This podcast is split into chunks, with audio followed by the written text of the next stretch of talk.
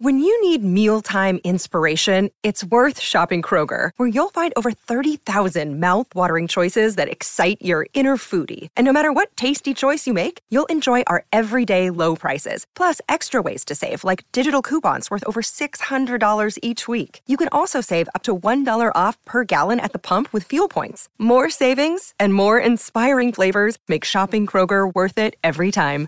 Kroger, fresh for everyone. Fuel restrictions apply. Mother's Day is around the corner. Find the perfect gift for the mom in your life with a stunning piece of jewelry from Blue Nile. From timeless pearls to dazzling gemstones, Blue Nile has something she'll adore. Need it fast? Most items can ship overnight. Plus, enjoy guaranteed free shipping and returns. Don't miss our special Mother's Day deals. Save big on the season's most beautiful trends. For a limited time, get up to 50% off by going to Blue Nile.com. That's Blue Nile.com.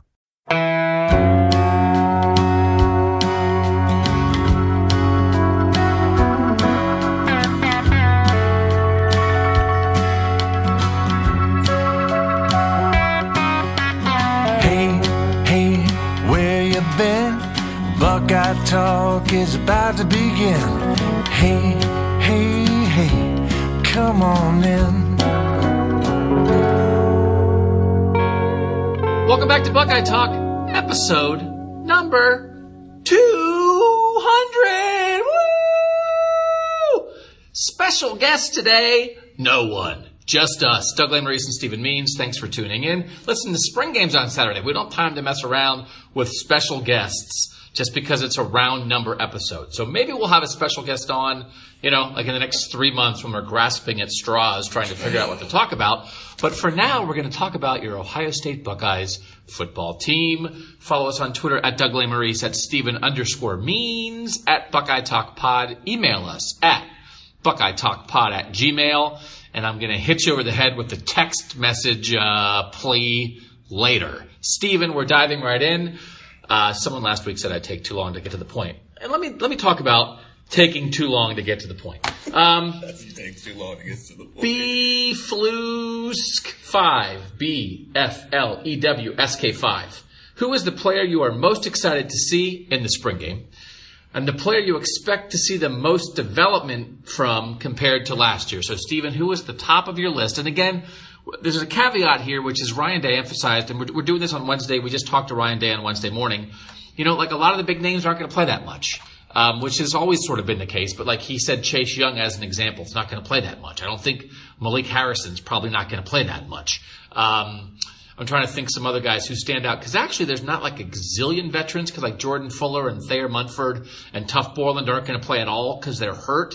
So there are some guys like that. So you know nobody's going to say Chase Young because he's probably only going to play for a series or two. Who is the guy you're most excited about? Yeah, Chase Young's going to break his sweat and get off the field. I am excited to watch Garrett Wilson, to be honest with you, especially in a in a game where they're not tackling. So you know, uh, you want to see the, the defense. The main part of like one of the main issues last year was their ability to tackle, but you're not going to go full out tackle in a spring game. That's just not safe to do. They're going to be doing thud tackling, which is literally I looked up what it is. You're going full speed up until the moment of contact, and you just kind of back away Yeah, not to the ground. to the ground, just enough to you know say you got to tackle. So I'm excited to see Garrett. Well, in a game where you're not going to be doing a lot of tackling, I think the most entertaining thing to watch is going to be wide receivers go up against DBs. That's in practices; those have been entertaining. I think that's entertaining in games. So yeah, Garrett Wilson, I'm interested to see what he can do. They are going to go, and we'll run over this a little bit. Stephen, you can go read Stephen's post at cleveland.com as well. Just explaining what you're going to get in the spring game. Four 10 minute quarters, running clock in the second half. There's not going to be a ton of action.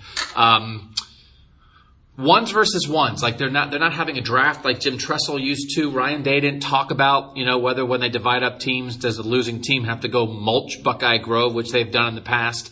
He's mostly interested in going one versus ones, and usually in the spring game, that's how they end up getting divided the last couple years anyway. Um, the number one defense is, is on one color, the number one offense is on the other color, but they're going to go ones versus ones, two versus twos, threes versus threes. They're going to keep score. I, I don't, I'm very curious to see like how much of a game atmosphere there is. Um, I thought the student appreciation practice this year didn't have as much juice as in past years. I'm curious to see if the spring game has any less juice. They haven't really talked about any special things at halftime. They're going to introduce Michael Jordan and Dre'Mont Jones to the crowd because they were all Americans last year. They'll have some other Buckeyes. There's always a good um, number of former Buckeyes that return. They'll get introduced. They're going to have a bunch of recruits there. But but I, from a fan perspective, I'm curious to see what it's going to be like. And I'm, I'm a, at the moment, I'm a little surprised that if, if they do back off on like the entertainment aspect at all. Um, I've sort of been talking about how like, hey, Ryan Day is looking for friends. He's looking for everybody to like him, you know, like kind of making, maybe taking the juice out of the spring game a little bit would be contrary to that. It, it seems like Ryan Day is more interested in getting stuff done. It's practice 15. Um, it's the end of spring ball. It's his first spring ball running the show. I think he wants to get stuff done. So, you know, go. I always encourage people to go. It's five bucks. I think the weather should be okay at least. Um, so I would show up. I think my guy that I'm, I'm interested to watch, and I just wrote a story that you can read at Cleveland.com about the battles for jobs that, that even though it's kind of, he downplayed it, they're not making decisions, um, we'll be able to get a sense of some guys. One guy on offense is Nicholas Petit Frere. The way that Ryan Day talks about him, I think Nicholas Petit Frere has won the right tackle job this spring. That's, he's the guy you want to win it. He's a second year guy. He's a five star recruit you want him to win a starting job. You would rather him win it instead of a, of a senior. Um, so that seems like that has happened. He's been praised all spring. He was praised again Wednesday. I'd like to see Nicholas Petit Frere for a couple snaps, you know, against Tyreke Smith or Jonathan Cooper, maybe even Chase Young. How's he look? And then on defense, I think to your point, Stephen, the DBs against the receivers, Josh Proctor is a guy that people keep talking about. I'm on the Josh Proctor bandwagon. Athletic safety, rangy safety um, helped on special teams to some degree last year.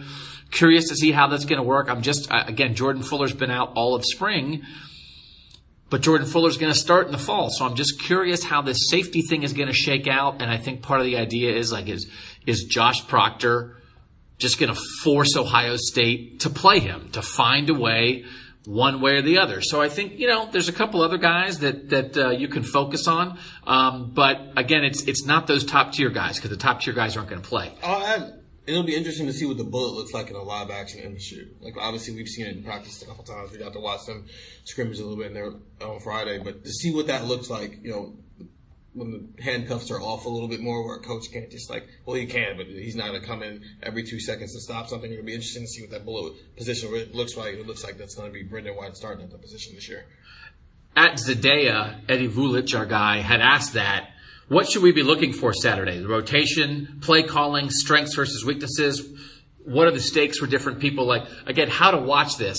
There's a lot of scheme stuff worth watching, right? That you want to get a sense of how Greg Mattison and Jeff Hafley are going to deploy this defense. So the bullet is part of that.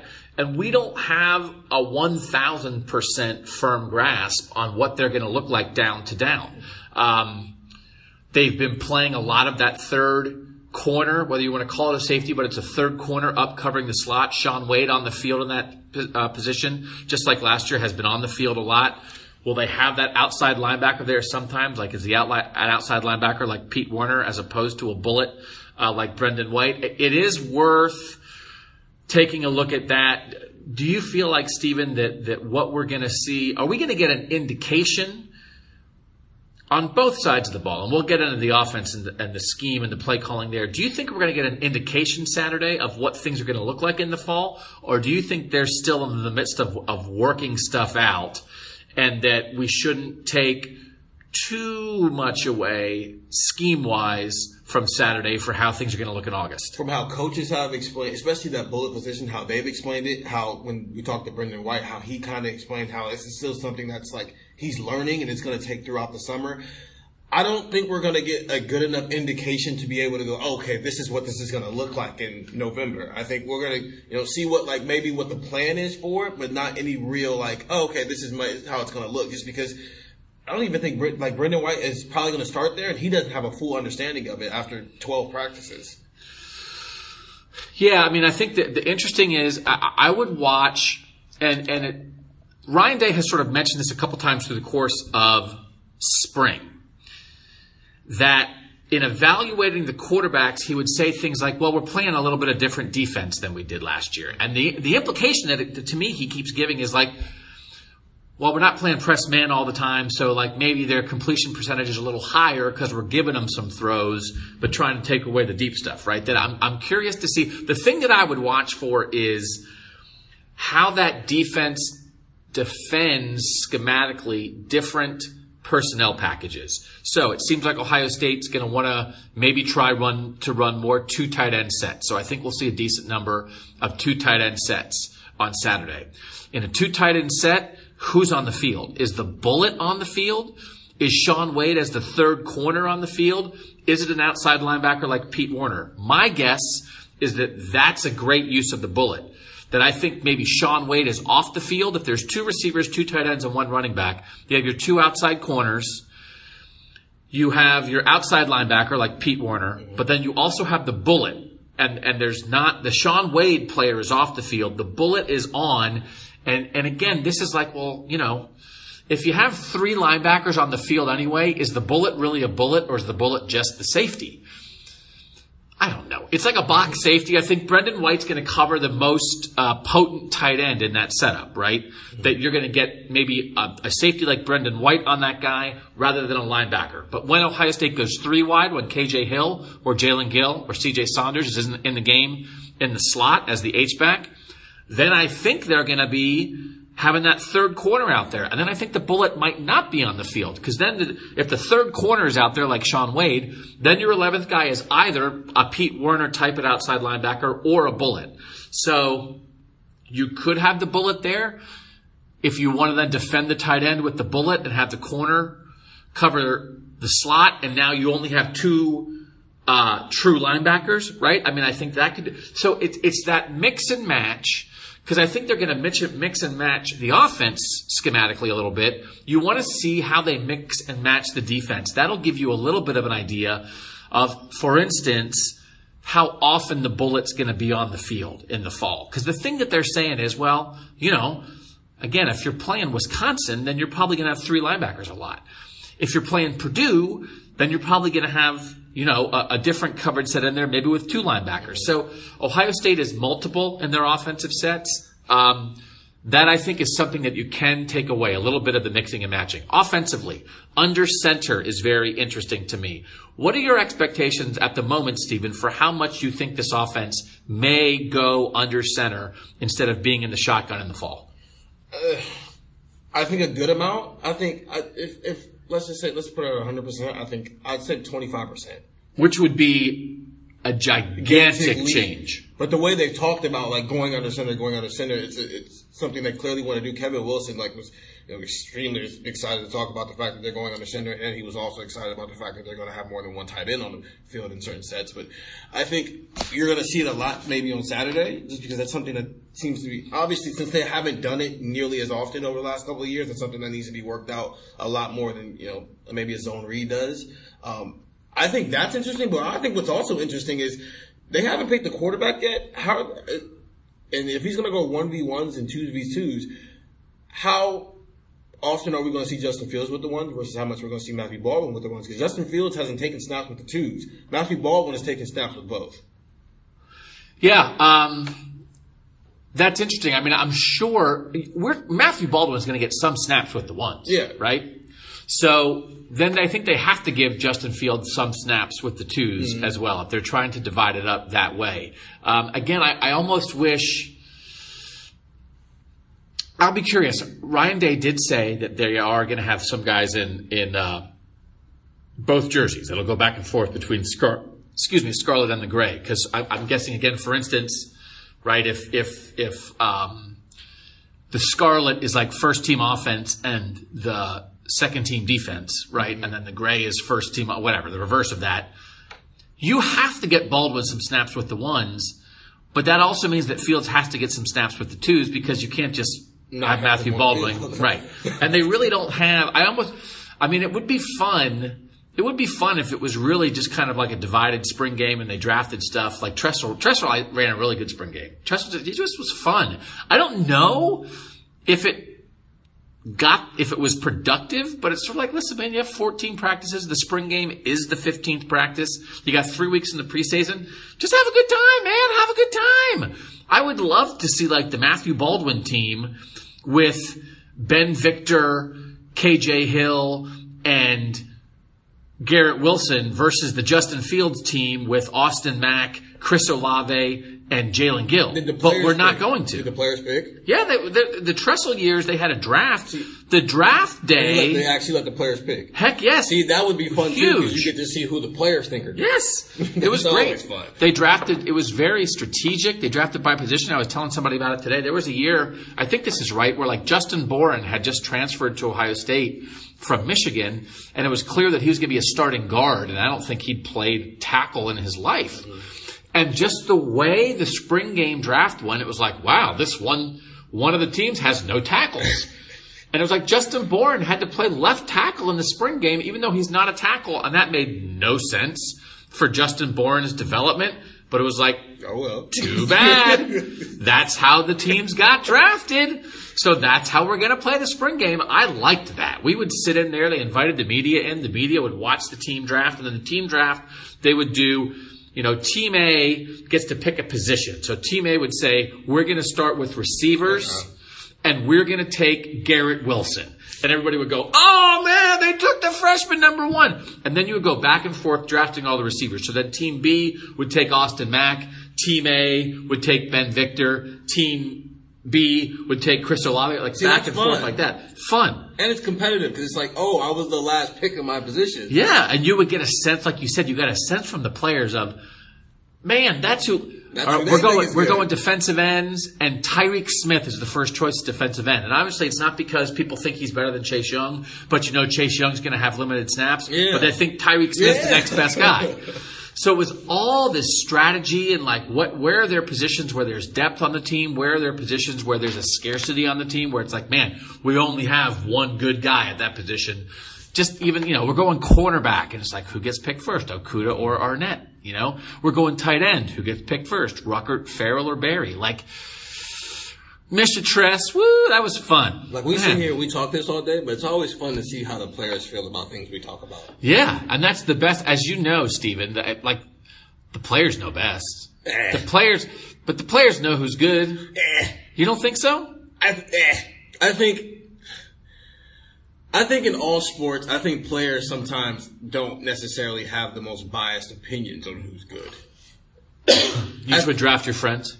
I think, yeah, I think sometimes it does come down to drafting your friends, but it's also, I think, yeah, I- don't know if like players know best when it comes to knowing how to play. Like, obviously, like Chase Young is, knows how to get to a quarterback better than I ever will know how to get to a quarterback. I know, but but you like, don't think, but you don't think Chase Young would be like, I'm drafting. If I'm drafting, I'm drafting this offensive lineman because I go against him every day, and I know that this like young backup is better than these old seniors. I thought I thought that was the whole thing. The players knew. I think, eh, I think great players make terrible GMs. No, they do. That's what it, that's what it comes down to. So I don't like I don't know if they built. I think they would just kind of like pick guys that were hard for them. But that doesn't mean that they were necessarily better. Like maybe they just have a better matchup against you. I gotta look. This might be wrong, but I think if I remember, I thought there was a story. I guess, and this is an old one. I'm trying to look up an old Troy Smith spring game thing. It was before my time. I thought there was a story that like Troy Smith went really high in a spring game draft that people were like, "What?" All right, and, yeah, and then it was like, "Oh, the guys know, the players know that that Troy Smith is good," and and like the fans don't know it yet. The play, and maybe the coaches don't know it yet. Um, all right, we're going to dive into more of your spring game questions. We also just we had a back to back Ryan Day, Chris Holtman press conference extravaganza. So we also just had a wrap up press conference with Chris Holtman. So we'll get into a little bit of basketball. The idea of Caleb Wesson trying the NBA draft, although he can still come back to Ohio State. Um, talking more with Ryan Day about um, some other things to expect on Saturday, how things have gone in spring. So we have to take a little break here. We'll be right back again. It will be a one second break because at the moment we don't have any commercials. You know what? I might come back though. I might come back and make you listen to the text message thing. But we'll be back quickly here on Buckeye Talk. Doug Lesmerises, and Stephen Means. All right. Back on Buckeye Talk, a question near and dear to my heart. I am a spring game advocate on email from Doug says, I'm taking my grandsons, four and five years old, to the spring game. What should I be sure they see? So, from one Doug to another, it's a great question. I did a story a couple years ago about fans who go to the spring game because you know what, like a hundred bucks or seventy bucks to take your family, you know, per per ticket, plus concessions and parking to take your family in the fall is really expensive. Five bucks a person is is much more doable.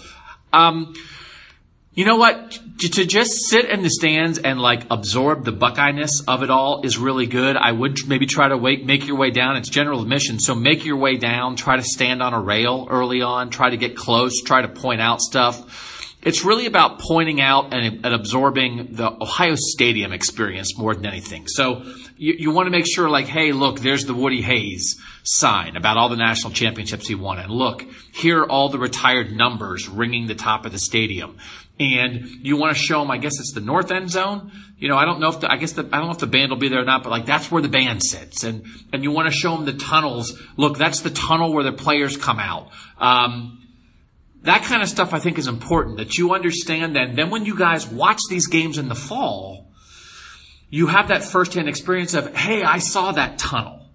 Or hey, the, the you know, the giant flag pole, right? That they run that giant flag up the pole in the end zone. Um, watch them do that. That's really cool. Um, make sure you get a look at Brutus, right? So it's just, I think you want to absorb all those things that are at the spring game that those are at every game. And so, yeah, it's a practice game and it's, and it's a scrimmage and it's, you know, that's not real, but all the trappings, all the trappings of a football game, that's the real deal. That's where the game takes place. So I think it's just you want to point out that kind of stuff and make sure you, this is a historic, historic stadium. Make sure you go stand in the rotunda outside, right? Make sure um, you absorb that kind of stuff. Maybe take a walk all the way around the stadium before the game and, and feel the stadium. Feel that this is a place that Chick Harley built. Feel this, feel that this is a place that's been around for hundred years. Feel that, hey, look, this is the old part of the stadium, and now they put this new stuff around it. A lot, there are a lot of places. Most schools don't have a place like Ohio Stadium.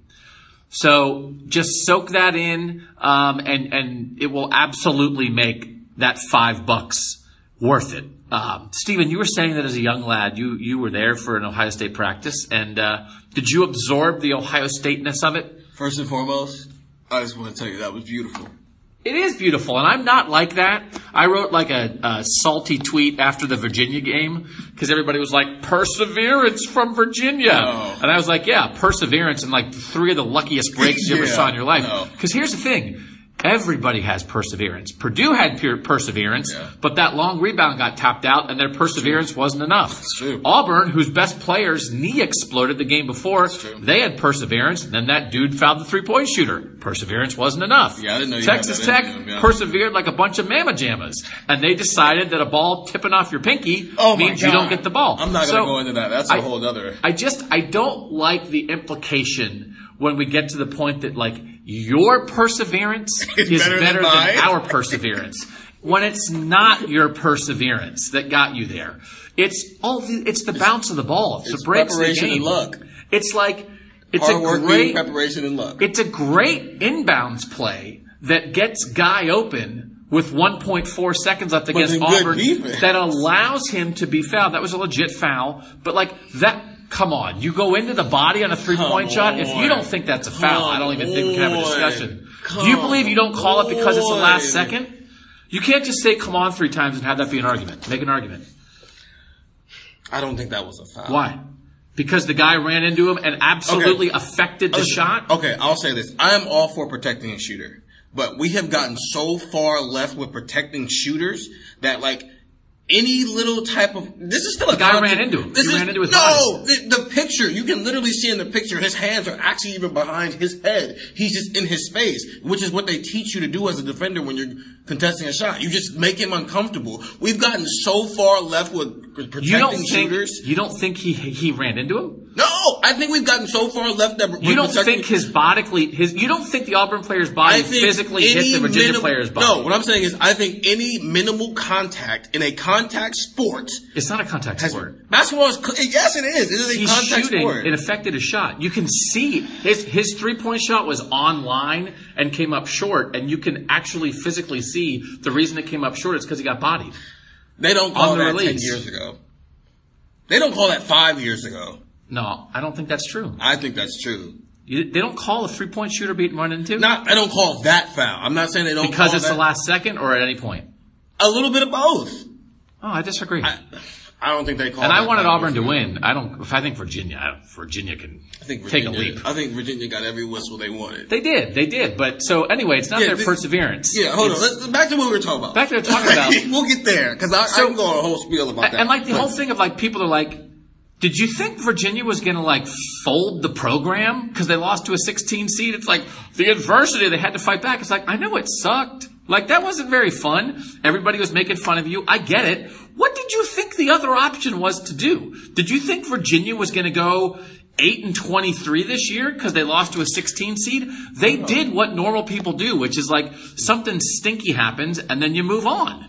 So it was fun the first week when we thought they were going to do it again. so, like, I don't. What? I mean, it's just this. It's this over the top, and I get it. Certainly, that's a part of it. But nobody in this society can just allow someone to work hard and overcome a tough break without making it sound like they are the greatest. Hmm. It's the greatest fortitude ever shown in the history of mankind. You lost a basketball Like game. I've heard greatest comeback like way too much. First of all, that was last year.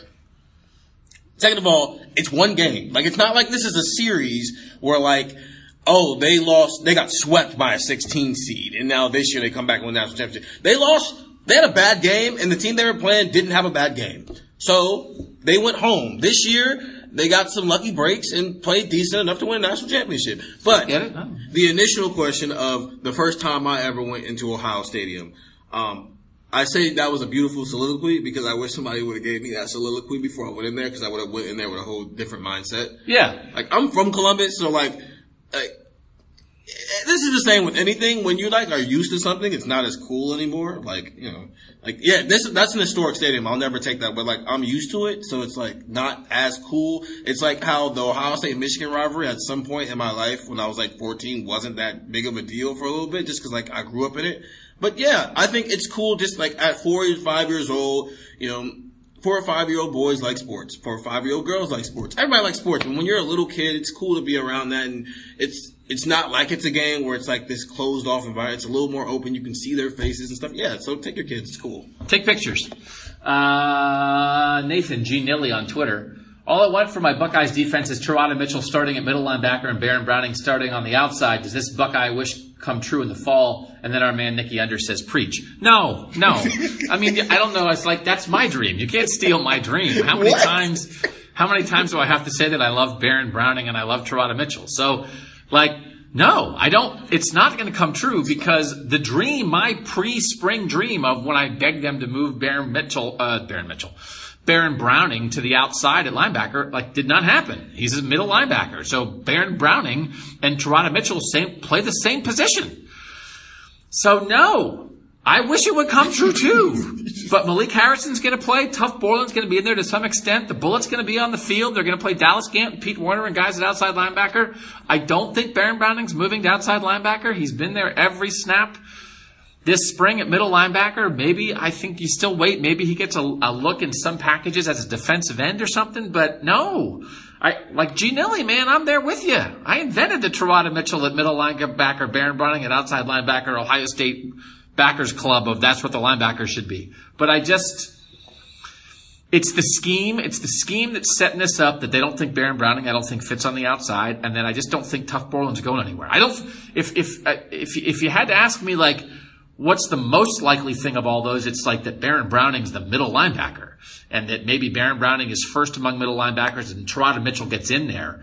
But I just don't see a scenario where we see Baron Browning and Teradja Mitchell uh, on the field at the same time. Do you have a, a particular group or a couple linebackers that you really would like to see on the field a lot? I mean, there's about seven or eight scholarship guys that are legit and I think deserve to play.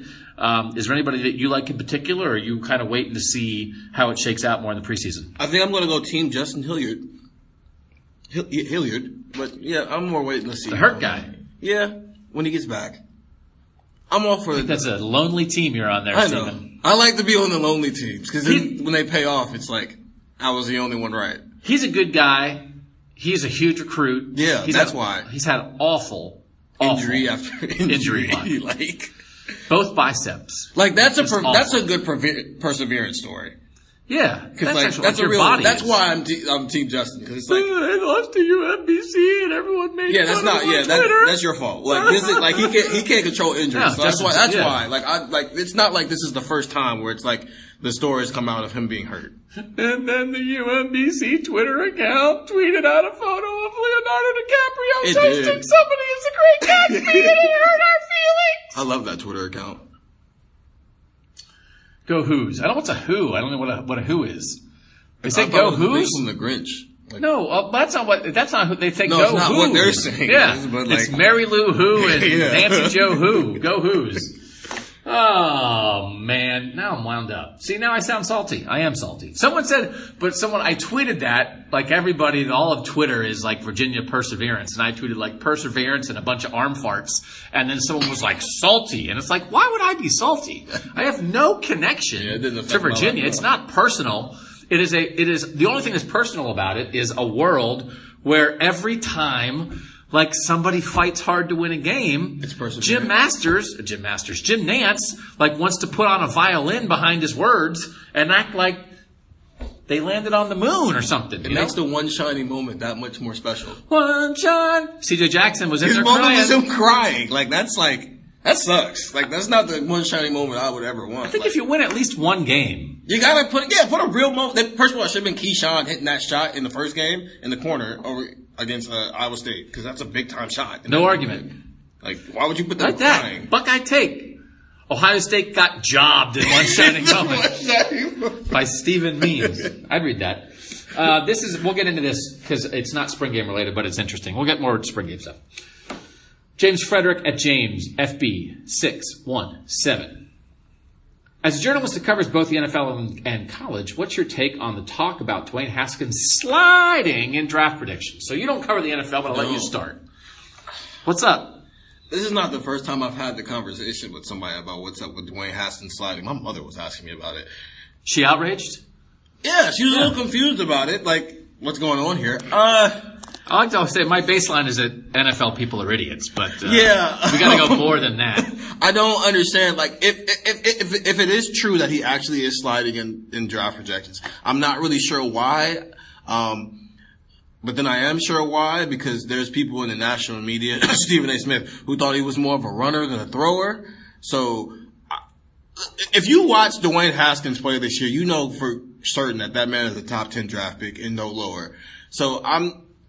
I, I will just say that I don't think people actually watched him enough if they're saying that he's sliding in pro- draft project- projections this year, especially in the last two to three games.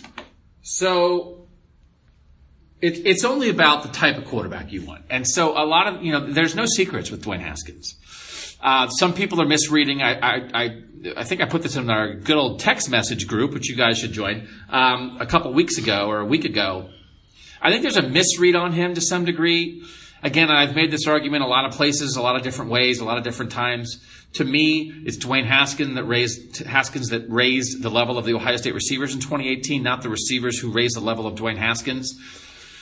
Albert Breer, who's an Ohio State grad and a friend of the program, wrote about this. I was jealous of it because I think it was a great take on things. Plus, he got Sashi Brown to talk on the record, which I was jealous of as well. But he wrote a thing that you guys should go read for Monday Morning Quarterback, and I think it made a very salient point about the idea that Dwayne Haskins is not just competing with Daniel Jones and Drew Lock and Kyler Murray and the other quarterbacks, Will Grier, other quarterbacks in this draft class. He's competing with Tua Tagovailoa. He's competing with Trevor Lawrence. He's competing with the guys coming down the pike. Mm-hmm. Because, for instance, if you're the New York Giants and you're picking sixth, right? If you take Dwayne Haskins, it doesn't mean you can't take Tua next year. But just like how the Cardinals are probably going to take Kyler Murray after they took Josh Rosen, it doesn't really make sense. It creates a problem for yourself because now you have two quarterbacks. You, nobody can have a team with two quarterbacks that you took in the top 10. It's a waste of resources. You got to get rid of one of the quarterbacks. You're selling the guy you drafted previously for 75 cents on the dollar. It doesn't make sense. So if you're the Giants, and Sashi Brown told Albert this, and it's a lot of what, what went on with the Browns. If you're really down, you wait until you have your team built to get your quarterback. You don't get your quarterback and then build because a good quarterback on a rookie contract with a potentially winning team is the most valuable resource in the NFL, like the Browns have with Baker Mayfield right now. If they had Carson Wentz, Carson Wentz would be entering his fourth season with the Browns right now. Right? Baker Mayfield's entering year two. Carson Wentz would be coming up on the end of his rookie contract. Baker Mayfield's only in year two. This is your time to win. The reason the Browns can add Odell Beckham and Sheldon Richardson and Olivier Vernon and pay Jarvis Landry is because Baker Mayfield's making nothing. You have to hit this window. So if the Giants think they're down, they just traded Beckham, they just traded Vernon. If they think they're down and they're at the start of this window, maybe you don't want any quarterback right now because you want to build around him first and then drop the quarterback in. Also, and this is not an affront to Dwayne Haskins, Tua is probably a better prospect. Trevor Lawrence is undoubtedly Yeah. a better prospect. So it is hard to play the game of we're going to draft our quarterback in two drafts, but maybe some teams want to play that game. So then you enter a situation where maybe Dwayne Haskins makes more sense a little bit later in the round for a team that is not in a re- complete rebuild. For a team that thinks, man, this guy's good. We're never going to be bad enough to get in the top five. So if Dwayne Haskins is there at 12 or 16 or 9 or whatever, we'll grab him then. He's being projected to the Bengals right now a lot. The Bengals collapsed in the second half last year, right? The Bengals maybe are trending the wrong way. However, you know what? They're not a catastrophe. They have some pieces. They still have AJ Green. They've they've drafted a lot of Buckeyes, Sam Hubbard, Billy Price, right? They're not in the same space where the Giants are, where the Giants are a mess. So maybe Dwayne Haskins fits more for the Bengals, who are willing to say, "Well, we're never going to get Tua or Trevor Lawrence, but we're we're getting ready to replace Andy Dalton. Let's get Dwayne Haskins." And he doesn't make as much sense for people who want to draft a defensive end or a different position and then bank on Tua in 2020. That is something that I had not really thought about a great deal previously because to me, if you're drafting now, if the Giants draft Drew Lock or Daniel Jones at number six instead of Dwayne Haskins, they are certifiable. That's what I was thinking. Like, That's that nuts. he's sliding while other quarterbacks are climbing the projections. But if you're going to say it in a way where it's like they're going to just put off drafting a quarterback for another year, I can understand that just because of what the Cardinals just went through. Because because I've said, and this is again, it's not an affront to Dwayne Haskins. I think I would have him behind Baker and Darnold as if he was in the draft class with the guys last year. Yeah. I would have had him no higher than third. And and if you think he's behind Kyler and that, you know, like so, it, when you start playing that game, which is why, and I and I railed about this, and this is not a Browns podcast, but you could never evaluate the Browns passing on Carson Wentz until they got their quarterback. Because when you pass on a quarterback, they if this is a fact, if the Browns had drafted Carson Wentz, they would not have Baker Mayfield. No. That's a fact. So that must go into your evaluation of passing on Carson Wentz. And it should have gone into your evaluation of passing on Carson Wentz in the moment. Because as I said a thousand times, they were not going to get to the end of a rebuild and say, whoops, we forgot to get a quarterback. The Giants are going to replace Eli Manning at some point. Maybe they aren't going to do it this year. Maybe they're going to try to gamble, wait, stink, have higher than the sixth pick next year. Let Eli drive this train straight into the ground, go 2 and 14, and draft Tua. And if that's your strategy and that's why Dwayne Haskins falls, then so be it. If he is falling, because people think he only threw short passes at Ohio State, because he was only a one year starter at Ohio State, because they would not bench an all time Buckeye and JT Barrett when Dwayne Haskins was ready, that's not Dwayne Haskins' fault. If you're not going to do it because you don't think he's mobile enough, that's true. He's not very mobile. And again, if people are like, people said, he's not. That's fine. He's not. I don't think he needs to be mobile because Tom Brady's not mobile. And who did I hear? Was I reading? Somebody was comparing him to Tom Brady and that he's the most Tom Brady like quarterback in this draft, only from the standpoint of That's not crazy. he gets, he escapes pressure by getting rid of the ball before it gets yeah, there. that's that's not crazy. When you first hear it, you're like, well, that's the best quarterback of all time. But like, that's not crazy. It just means it's just a way to talk about a guy who's not mobile, but it's not a death Yeah. blow to Tom Brady that he's not mobile. A great way to deal with pressure is get rid of the ball, is to identify the pressure, have a great understanding of defenses. Mm. make a great read and hit your hot receiver. You don't have to run around like a maniac. Just get rid of it. He did that a lot last year. So I believe that he raised the level of the receivers. I just saw there was a tweet here today. Someone had put had a GIF of like um, someone was talking about crossing routes. The crossing routes don't work when a linebacker's there. And it was Paris Campbell running a crossing route and it was incomplete and the linebacker almost picked it off. And I was like, man, that was a bad throw, Dwayne. And then I looked and it wasn't Dwayne. It was from 2017. It was JT Barrett. And it was like, by the way, how good did Paris Campbell look in that GIF? He didn't look very good at all. Why? Because JT Barrett waited a second too long to throw him the ball. Dwayne Haskins would have thrown it earlier. Paris Campbell would have looked great. So I'm not running down any of the receivers. I'm just saying if you are trying to use the receivers, to run down Dwayne Haskins, you don't understand the Ohio State offense. And I do think there are some teams who are getting a bad read on him from game film that they don't understand the entire complexity of the situation at Ohio State. And again, I get the idea. Mitch Trubisky was a one year starter. Dwayne Haskins was a one year starter. It's not Dwayne Haskins' fault he was a one year starter. And I don't think coming back to Ohio State to start again this year, what would Dwayne Haskins, let's spin it this way. What would Dwayne Haskins have gotten out of another year at Ohio State? Probably just a Heisman, maybe. That's about it. Or at least he'd have competed for one and maybe tried to break the records he set last year. But like, I don't think anybody would have learned anything new about it. It's not like he was going to come back and all of a sudden he's running a 4-4. Would he have been a better quarterback? Uh, I don't know how much better he can get as far as development at the college level at this point.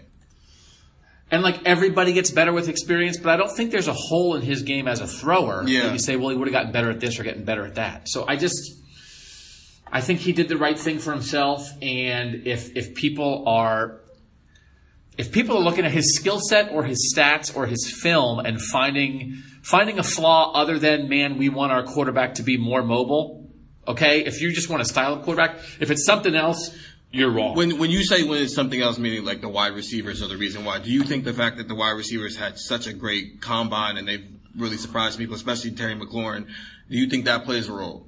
Well, it's one of those things. It's like Daniel Jones and Drew Lock were not throwing to receivers as good as Paris Campbell, Right. Terry McLaurin, KJ Hill, and Johnny Dixon.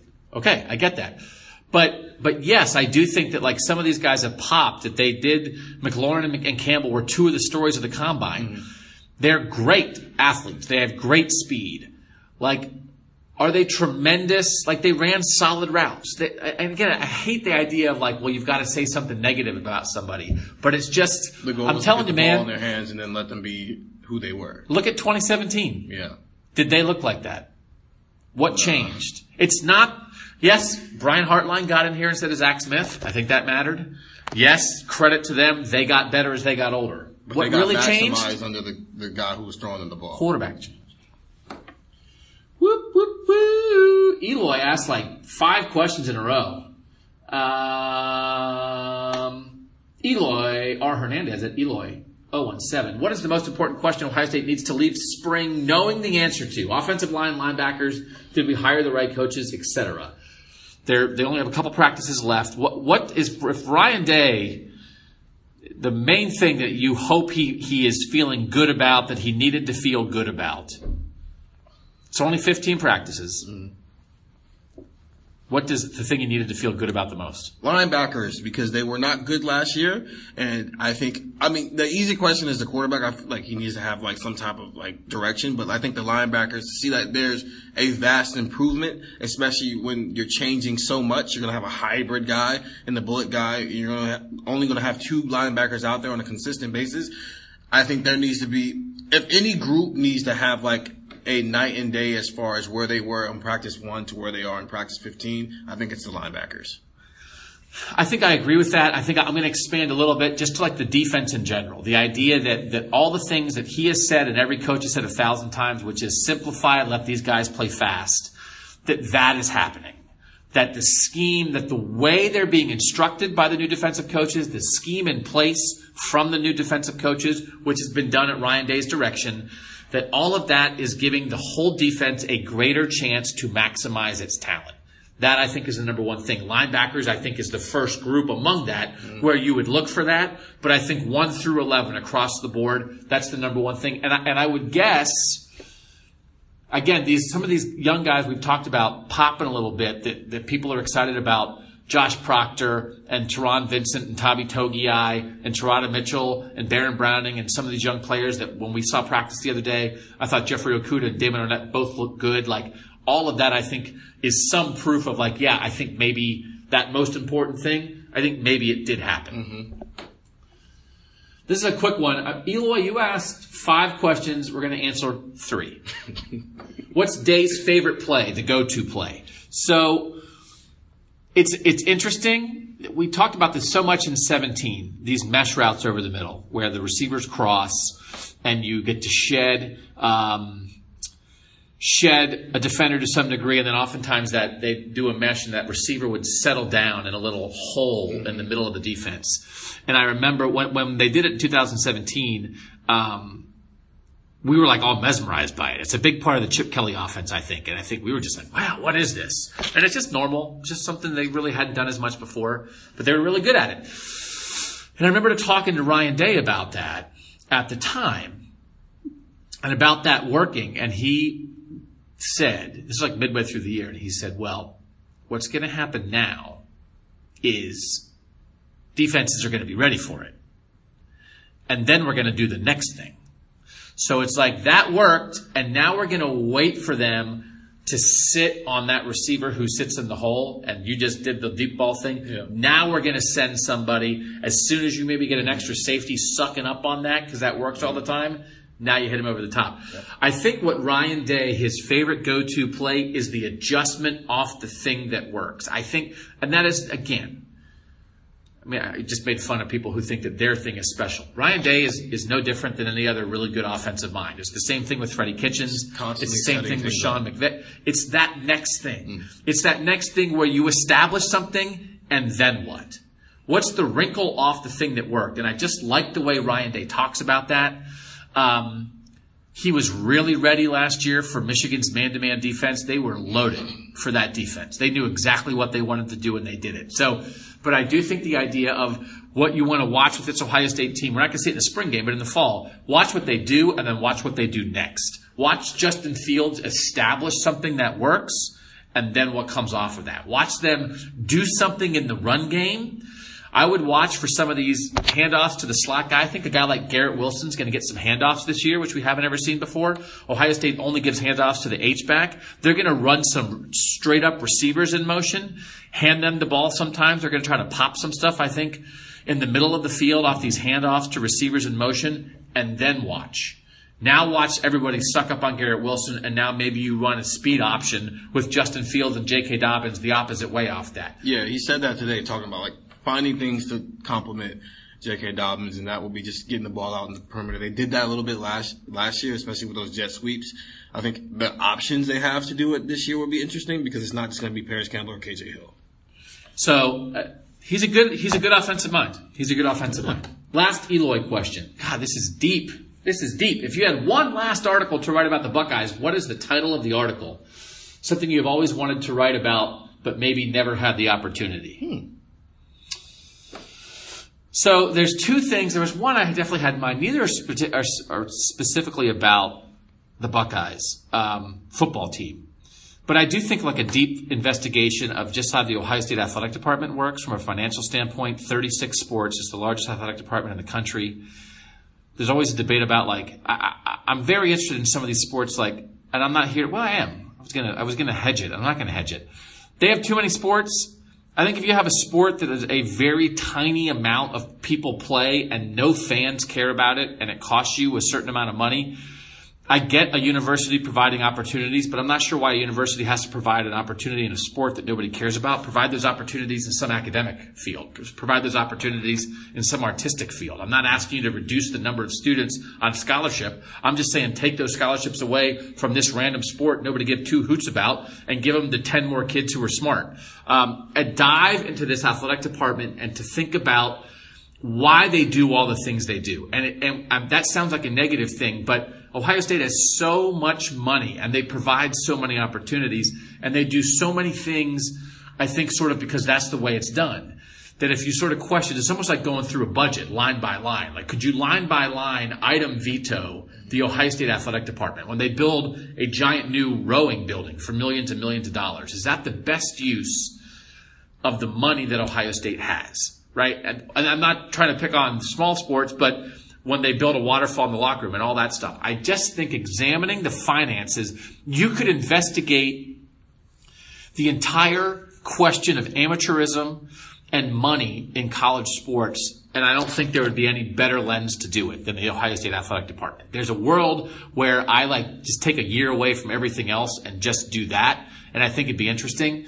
The other thing that if I ever write a book, and I never will because I'm too lazy, um, the thing that I've, I, here's the thing. I have two sports novels in my head that are completely written and I keep pledging to myself that I'm going to take three months if I write a thousand words a day for three months, that's 90,000 words. That would do it. Um, one's about baseball, one's about college football. I don't know if anybody wants to read those. I think if I die before I write them, I will have regret. So I would like to do that. I keep telling myself I'll do it in May. If I do it May, June, July, by July 31st, I will have a 90,000 word mo- uh, novel about college football. I would love to like put pressure myself, like make myself do it. The idea is out there. I've told a couple people about the idea, but I think they also say when you're writing a book, don't tell people the idea. Keep that energy contained. So the only way to get it out is by typing it out. You'll probably just have to like one day like just be like, screw it, and just start going and go as far as you can. And then like, cause then you'll have like something started. Cause I Yeah. feel like your thing is like once you, I think most people it's like once you start something like, okay, you feel like there's like, you have to finish it in like mentality. So Yeah. If you feel like have a day where you just like go for it and see how much you can get done. Yeah, because I, I mean, I write. There are days where I write three thousand words for work, so it's like I could write three thousand words a For day you. for my novel. You know, I did like I'm doing these Browns capsules. I did like four Browns capsules the other day. They were like 900 words each. I did them in one day. So the book, the actual nonfiction book, is to take the Ohio State Florida national championship game in 2006 and use it as a springboard for the rise of the SEC because that Ohio State Michigan one versus two game at the end of 2006 was sort of like the end of, of was was the last time anybody had a, a conversation about the most dominant teams in college football and did not have the SEC in that Mm. conversation. And then it's the fr- the framework is that you have that, and then lo and behold, the guy who begins the rise of the SEC comes, back, comes ends up coming back to Ohio State to then win Ohio the Big Ten's first national title in 12 years. That Ohio Urban Meyer beating Ohio State sort of signaled the the not the end, but the the dip of the Big Ten and the rise of the SEC, and then the only guy who could fight back against the SEC Was an SEC was guy? that guy. And so I think there's things you could delve into with Meyer at Florida and Nick Saban at Alabama and Les Miles at LSU and what happened during the Jim Tressel era at Ohio State and then like all that. And it's kind of an Urban Meyer book, but it's bigger than an Urban Meyer book. And it would just take, t- it would just take too much work. there you But but I think like if you and, and for it wouldn't only be, but I think you'd have an audience because it'd be like for SEC fans Yeah. and Ohio State fans. the preference is like the whole statement of you either die here or live long enough to see yourself become a villain, but Urban Meyer did the opposite.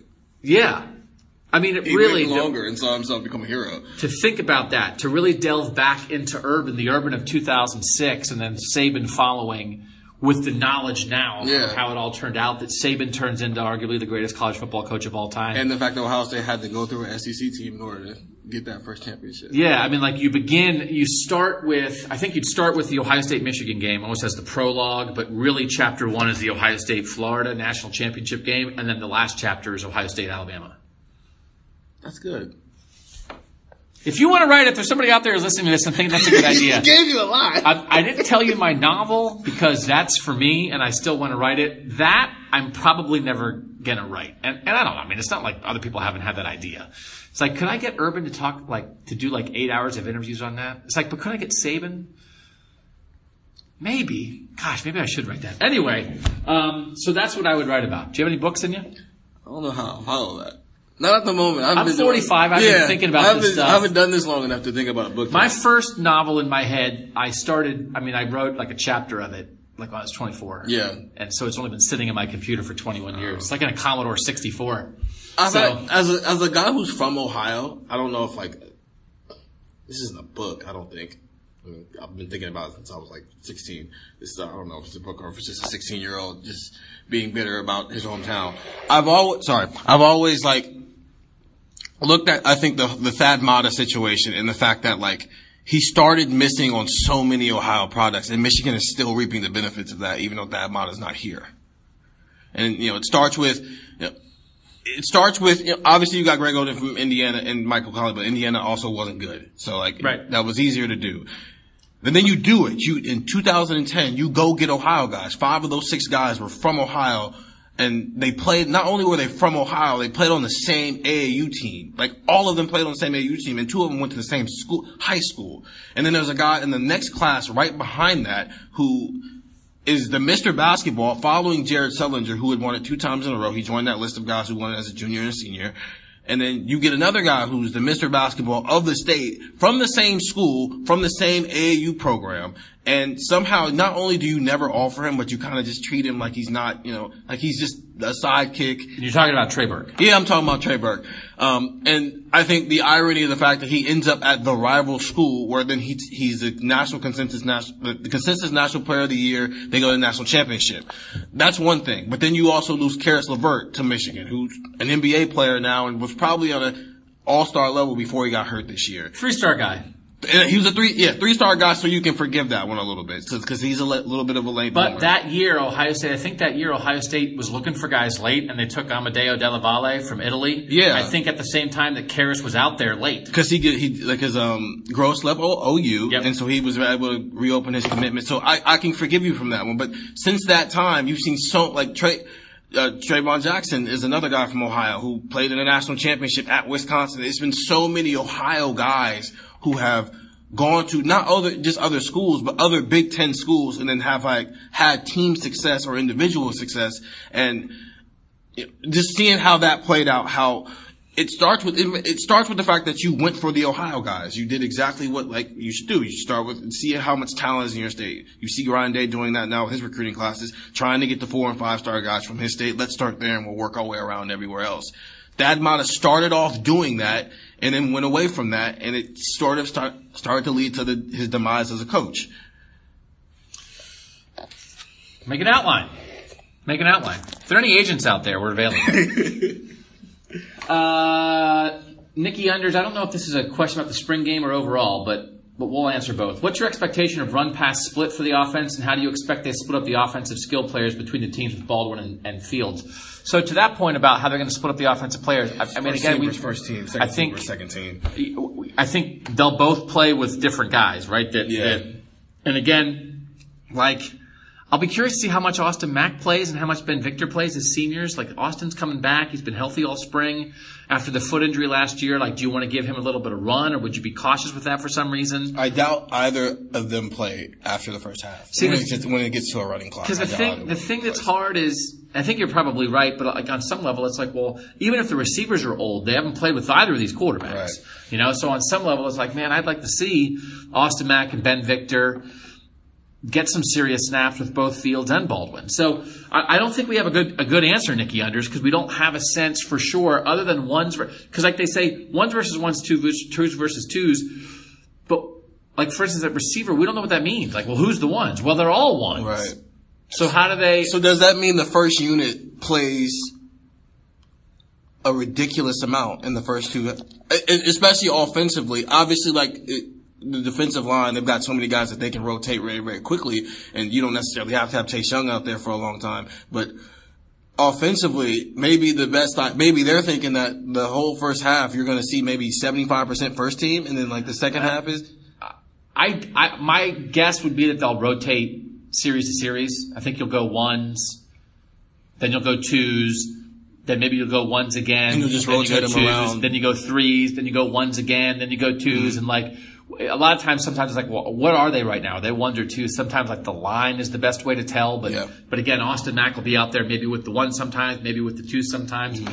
I, I don't know. I think it's going to be just a little more disjointed than we're used to. So I don't think we have a lot of great answers. And I think they will throw it with thud tackling, like a lot of run plays. don't make There's not- sense. there's not a Like, lot- They go through the hole and then they go seven yards and then everybody's surrounding them and you're blowing a whistle. So you and you want to see the quarterbacks, and they threw it around a lot last year with Joe Burrow and Dwayne Haskins in a quarterback competition. Yeah. I think they want to throw it around. Like we know what Dobbins is going to do. So like there's no point. They know what Dobbins is going to do. So there's no point of you giving him the ball 20 times on and you Saturday. and you want to get a sense of what this line's going to look like run blocking. But like Thayer Munford's not here this Right. this spring. Josh Alabi's had the flu.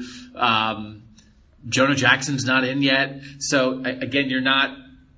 You just give those guys some chances to pass block. Let the let the defensive ends try to get some pass rush. I think that's just the. I think we'll see mo, more passing than running. Would you have been against if they had said like because this was asked? Um, I think two practices ago. The idea of seven on seven. Yeah, I mean, I I don't I don't know that I've ever seen anybody do that. So, like in a spring game situation, it's fun when they do it at practice.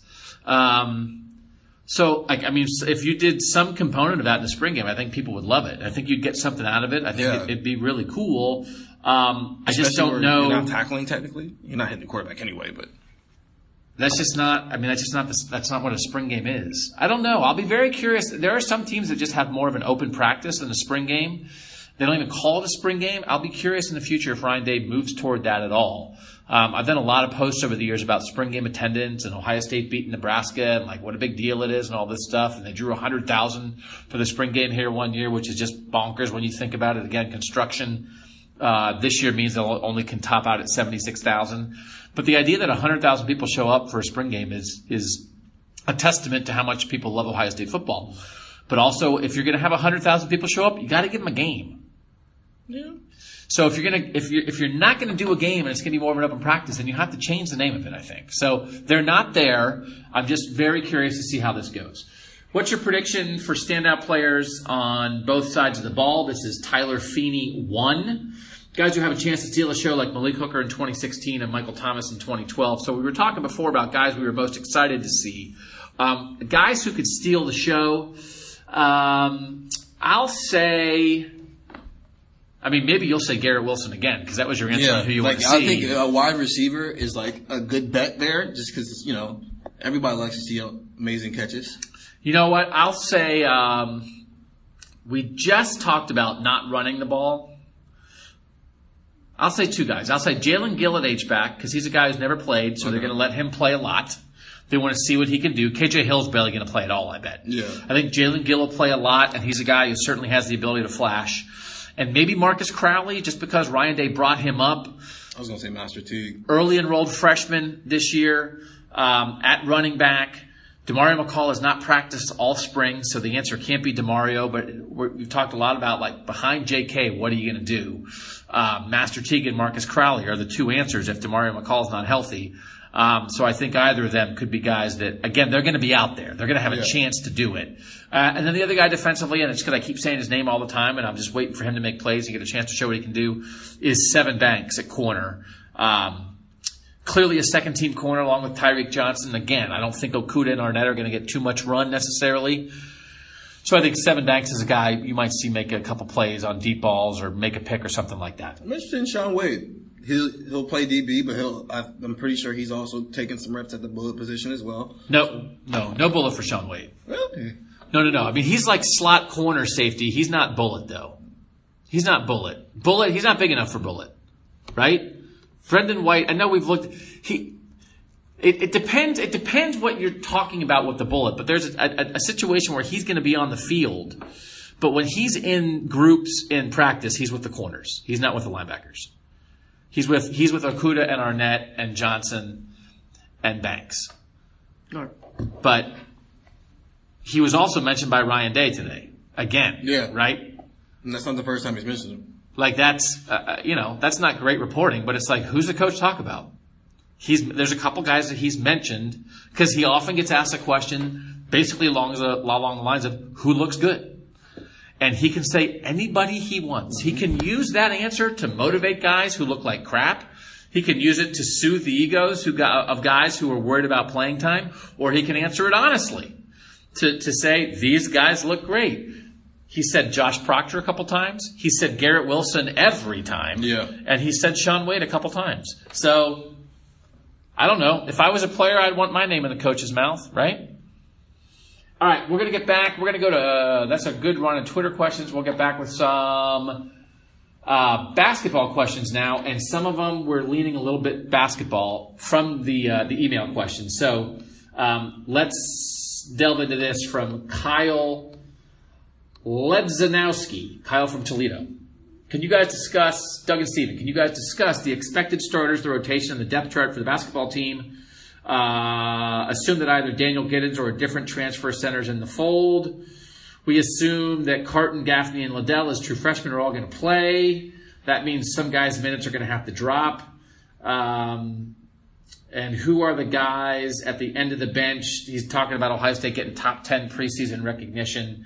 Are these polls getting my hopes way too high? Thanks as always. Keep up the good work, Kyle from Toledo. So let's deal with the second thing first. Chris Holtmann was asked about this when we were in there.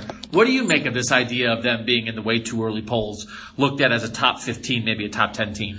I'm not going to say they're a top 10 team. I think 15 to 20 is a, is a good area for them to live in right now. Um, I think it's going to be interesting to see what Chris Holtmann does coaching a team where, you know, he's no longer expect in a position where he's going to overachieve. I don't think he's ever been in that position where like he's coaching a team where, you know, if they're a top five team in the country, that's over exaggerated, but no one's gonna like, you know, wow, look at the coaching job Chris Holtmann did. But if they have a season like they had this year next year, people are gonna be like, what are you doing? This is not what they did this year is not going to be impressive next year. So it's going to be interesting from that standpoint to see now what the expectations raised a little. And he even said that eight and twelve is not good enough. Right. And twelve was good enough this year. It's not going to be good enough going to, forward. So he's already kind of shifted, and he kind of did it after they lost an NCAA tournament as well, where he kind of started to talk as if like he was already in next season mode, where it's like we need to start competing for championships and uh, to see him still talk, he's already kind of in that mode. It's, it's, it'd be interesting to see how the players feel about that, but it seems like the coaching staff is already shifted into this is no longer like rebuild mode anymore. So we hope you guys are reading Cleveland.com. No, no, no, no. We don't hope you're reading Cleveland.com. We insist that you read Cleveland.com if you listen to Buckeye Talk from Cleveland.com. Stephen wrote a story after the season kind of running through the team for next year. So why don't you give sort of a, an encapsulated version of how you think this rotation might look next year? Okay, so I'm just gonna go. Here's, here's my starting five: DJ Carton, Luther Muhammad, Andre Wesson, EJ, EJ Liddell, and Caleb Wesson. Those are gonna be my five stars. Now, Caleb, And we'll talk about Caleb in a moment. Let's Yeah. deal. Let's pretend for this in a world exercise that he's back. That he's coming back. Carton is exactly what they did not have last year. They did not have a true point guard running the team. They had two guys who were more like combo guards who, if you tell me, hey, this is your backup point guard, oh, that's solid. But neither of those guys, Keyshawn Woods or CJ Jackson, were solid players, but neither one of them should have been a starting point guard. And CJ Jackson, he has admitted on multiple occasions that he didn't come here with the intentions of being the starting point guard. Card is going to be a lot better than I think his ranking shows. Um, and I'm writing a story right now and look for that next week on Carton and, you know, where he has, how good he actually can be. Um, the last time Ohio State got a point guard in that type of vicinity where he was a top 30 player in the country, that guy ended up playing himself into being a one and done guy. Those two guys were D'Angelo Russell and Michael Conley. I think DJ Carton has the ability to be that good. Now, whether he's a one and done actual. He's the number 28 player in the country. Yeah. You said he could be a lot better. Yeah. You think he can be a lot better than number 28 player in the country? Yeah, Like I you do. think he's underrated I, as a yeah. number 28 you can be underrated as a four star guy. Okay. He's the number four. He wasn't a McDonald's. All American this year. Okay, but you think he can be as good as the McDonald's All Americans? Yeah. Okay. Very, yes. I think like he he's yeah he didn't make it officially, but he's an unofficial All- McDonald's All American for me. So yeah, he solves a lot of issues you did you had last season. So right there, you've already checked off a box. Luther Muhammad, You got to move faster through the next couple guys. Okay, We fine. can't do 20 minutes, five minutes on each. Sorry. All right, fine. Luther Muhammad's got to be better. Uh, I think he was great at the beginning of the season, but he kind of fell off, fell off at the end of the season. I think if he comes back better, that'd be great. Andre Wesson's going to be versatile and be able to do a lot of different things offensively and defensively. He's the only senior on this team, so he's the leader. EJ Liddell is another versatile guy. They're, they're three and four are pretty much interchangeable in the starting lineup, and I think that's going to be fun. It's going to be interesting to see Liddell and Caleb Wesson kind of operate with each other because both of them have the ability to shoot outside and play in the post, so they can kind of play off of each other. So that'll be interesting from that standpoint. The one guy on their bench who is going to be the biggest if, and Holtmann talked about today, and that's Alonzo Gaffney. His entire career has been built off of the word potential. Potential just means you haven't done anything yet, and people think you can do some things. He can play three, maybe four positions because you've seen Ohio State go small last year. I think they can go small with him this year. He can guard all five positions in college basketball. So it's going to be, it, I think his development, I think is going to be the key to a lot of things for Ohio State. So, who do you think? How deep will the rotation be next year?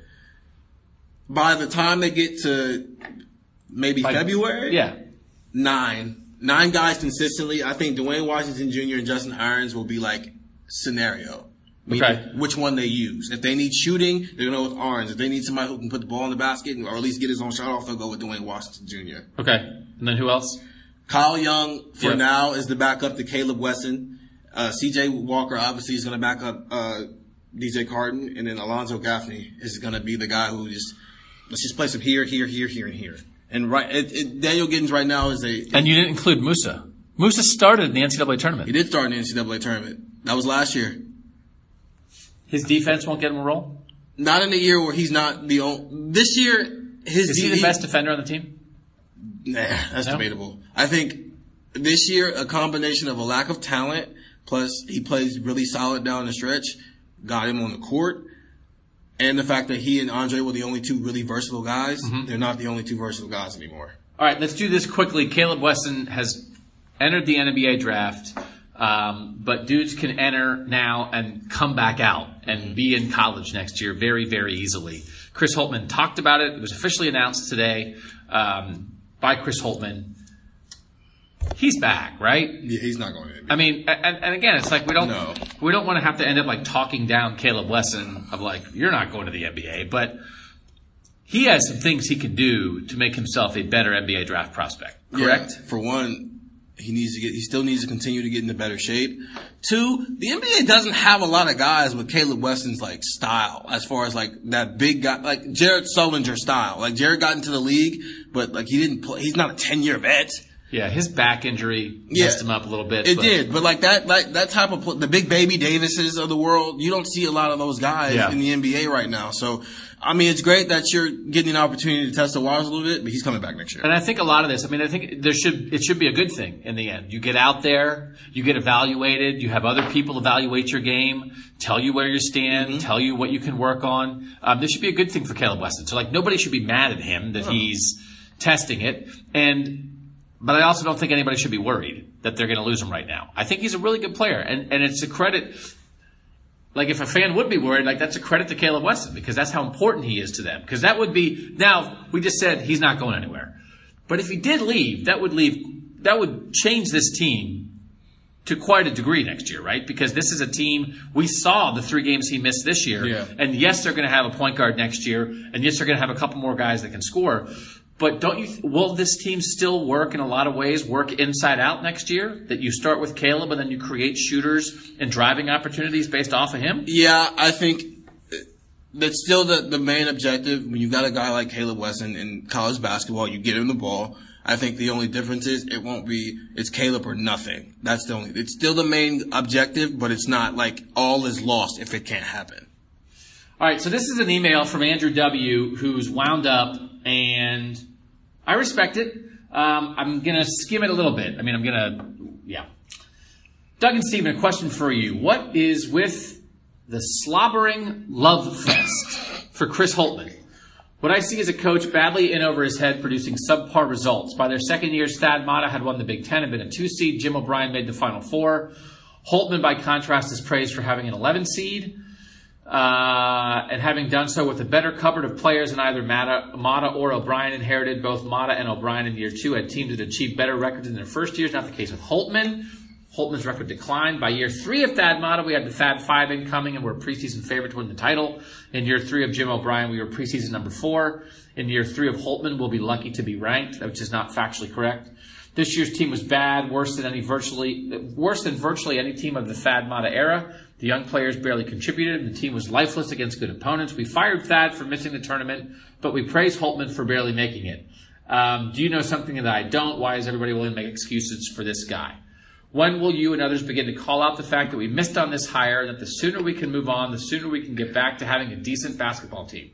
There have been so many fire Chris Holtmanns over the past month and a half that it's amazing. But I, I, I thought they'd subsided. So, like, I, I almost do think The the slobbering love fest, and there, I, I, I actually sort of slightly agree with the beginning of the premise um, that they reached a point where it was like, all right, well, like you made the tournament, that's great, whatever, and like, you know, it wasn't the greatest coaching job in basketball history. It did a, he did a good job. But I think there was a reaction that everybody, I had it, you had it, other people who covered the team had it, which was a pushback to this idea, which was a pushback to like, man, they stink. They're not going to make the tournament. Holtmann's a bad hire.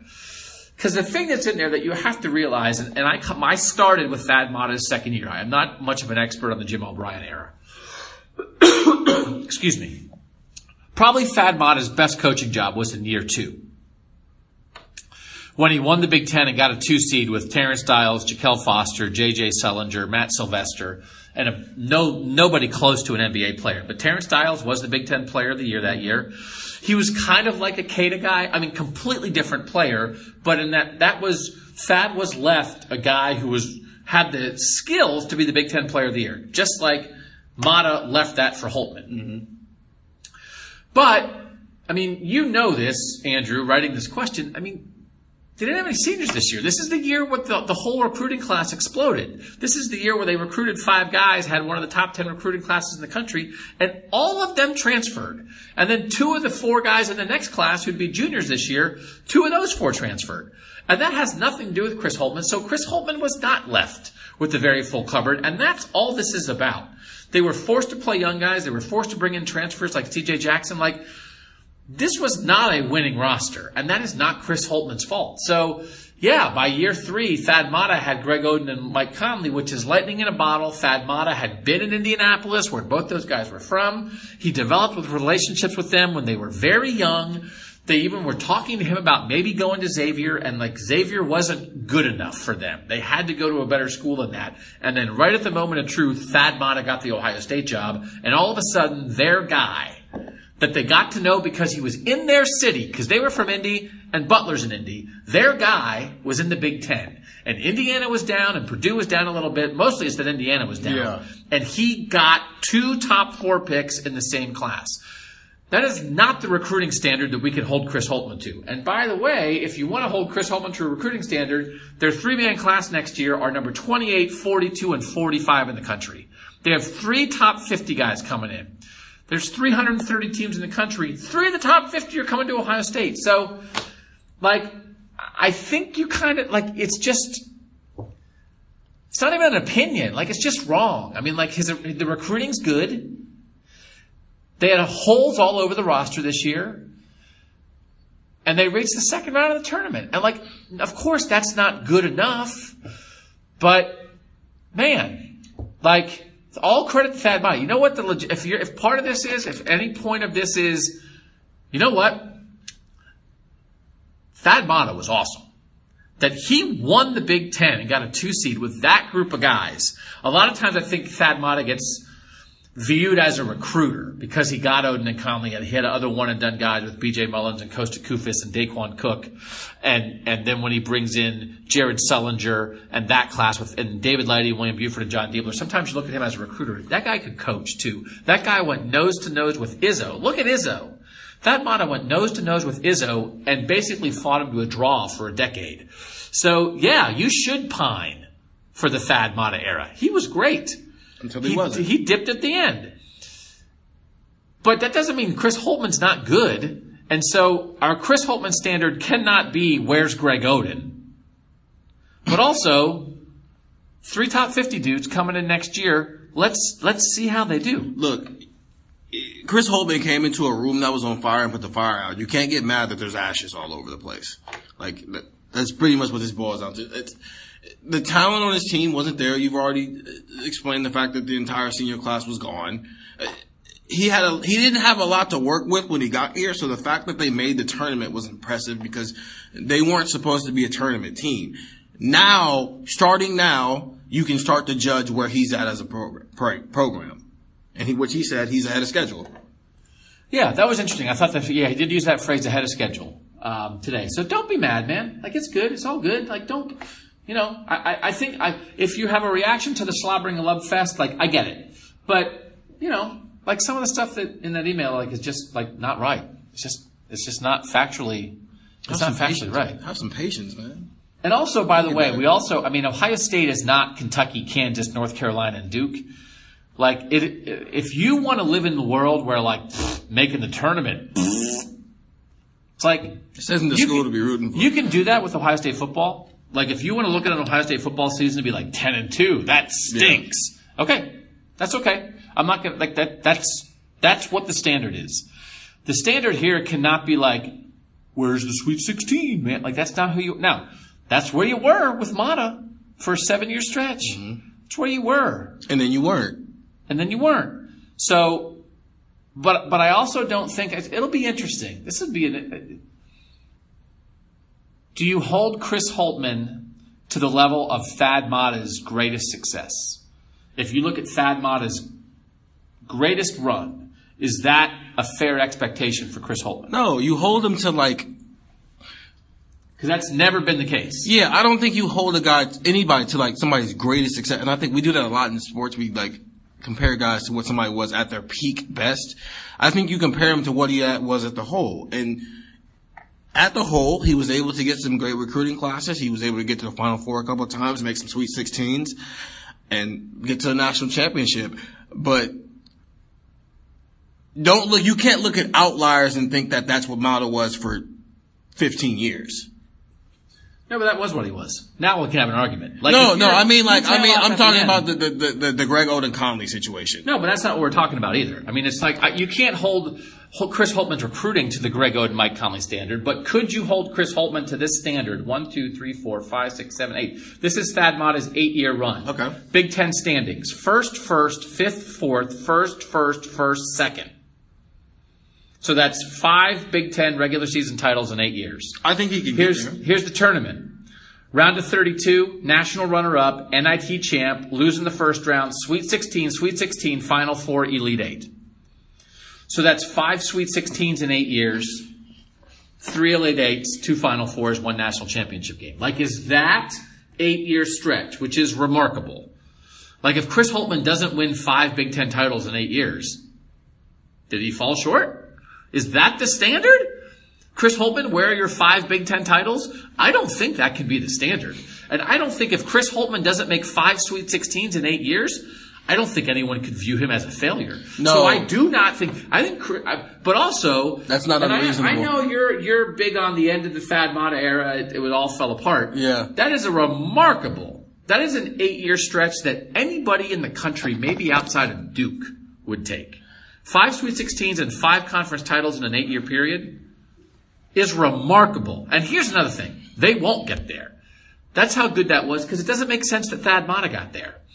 You think Ohio State's going to win five titles in eight years under Chris Holtmann? So are we saying that like you're saying he actually takes home the hardware?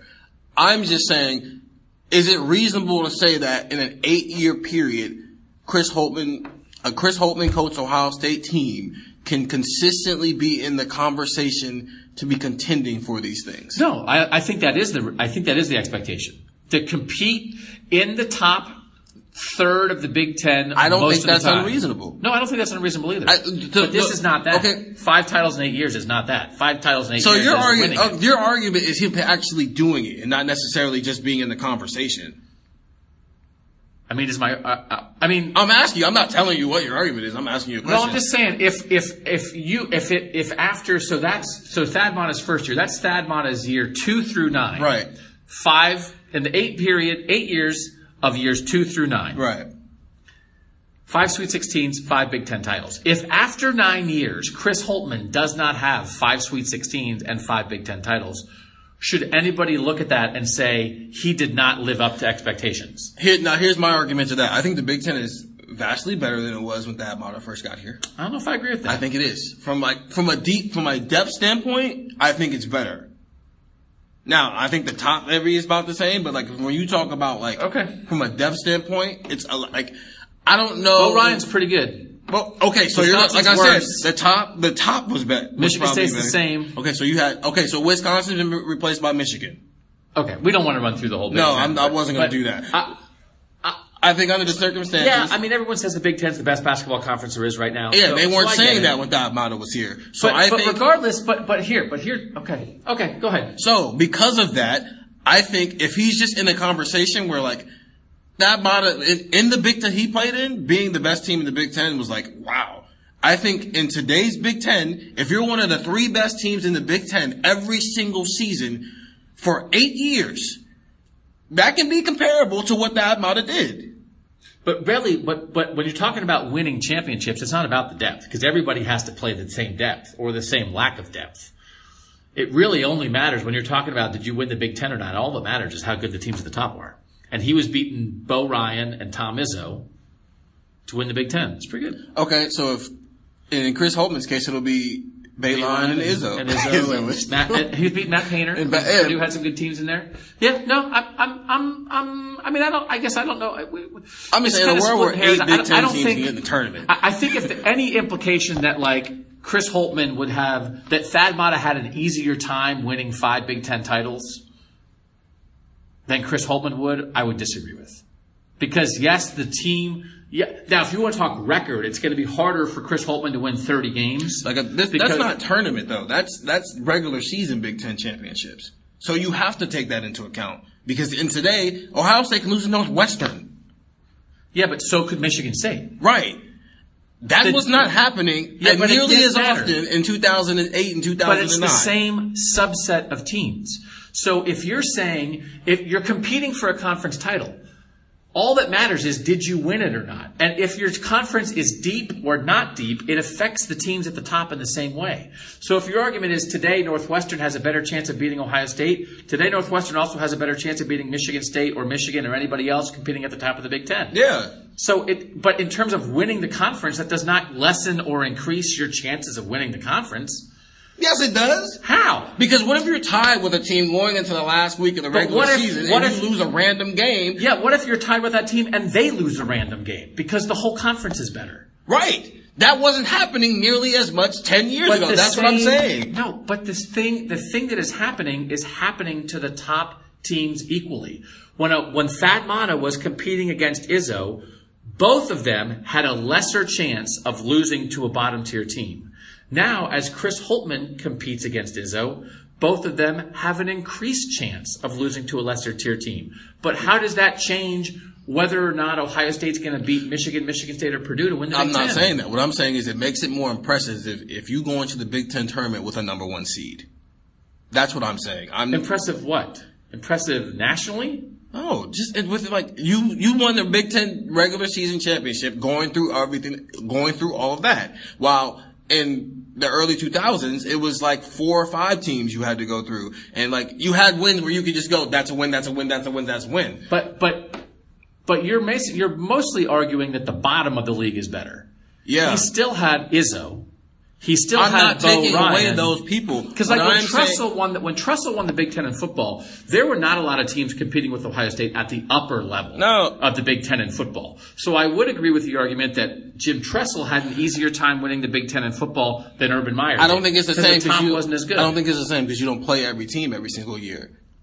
It's the, what I'm what I am saying is today, a top tier team in the Big Ten on a random Saturday in January can lose to one of the lower level teams in the Big Ten. In the early 2000, when Thad Matta first got here, that was not hap- that was not a reasonable thing to say on a normal basis. To say, hey, Tom Izzo can lose to Nebraska in early January. That wasn't happening nearly as often. As it happens today, which is why I'm saying if you are winning a Big Ten regular season title today in a league where you can randomly lose three games in a row to teams that you that you would look at the schedule and go, that's a win. That's impressive to me. Okay, I don't want to argue this anymore. I, I, I, think it's it, like we're almost talking about math now because like if we agree, it's about like in a subset if X at the top is the same. I'm just saying the conference is deeper. But you're not saying that the conference at the top is is more competitive. No, but that doesn't matter when you're talking about regular season. You play everybody. Okay, That I don't doesn't come in the- anymore. I, I, don't like this conversation. um, let's go to Deshaunus Gray talking about. We're going to get off bat. Wait, is there no more basketball? Uh, Taco Bell advice. I don't think there's any more basketball. Wait, oh no, someone did. Oh no, I think it was the same guy. I think the same guy was so wound up about Holtmann, Holtmann? that he emailed my work account in additional to the Gmail account to talk talk about this slobbering love fest. He is truly So I think we're good on basketball. We covered Caleb Wesson. Is there anything else? From we're going to write about stuff, but like anything else from the sort of the Chris Holtmann wrap up, didn't really get an indication on who they're going to hire. No. Um, He just like ha- he kind of gave a timeline. He kind of wants it done before like AAU really starts to pick up.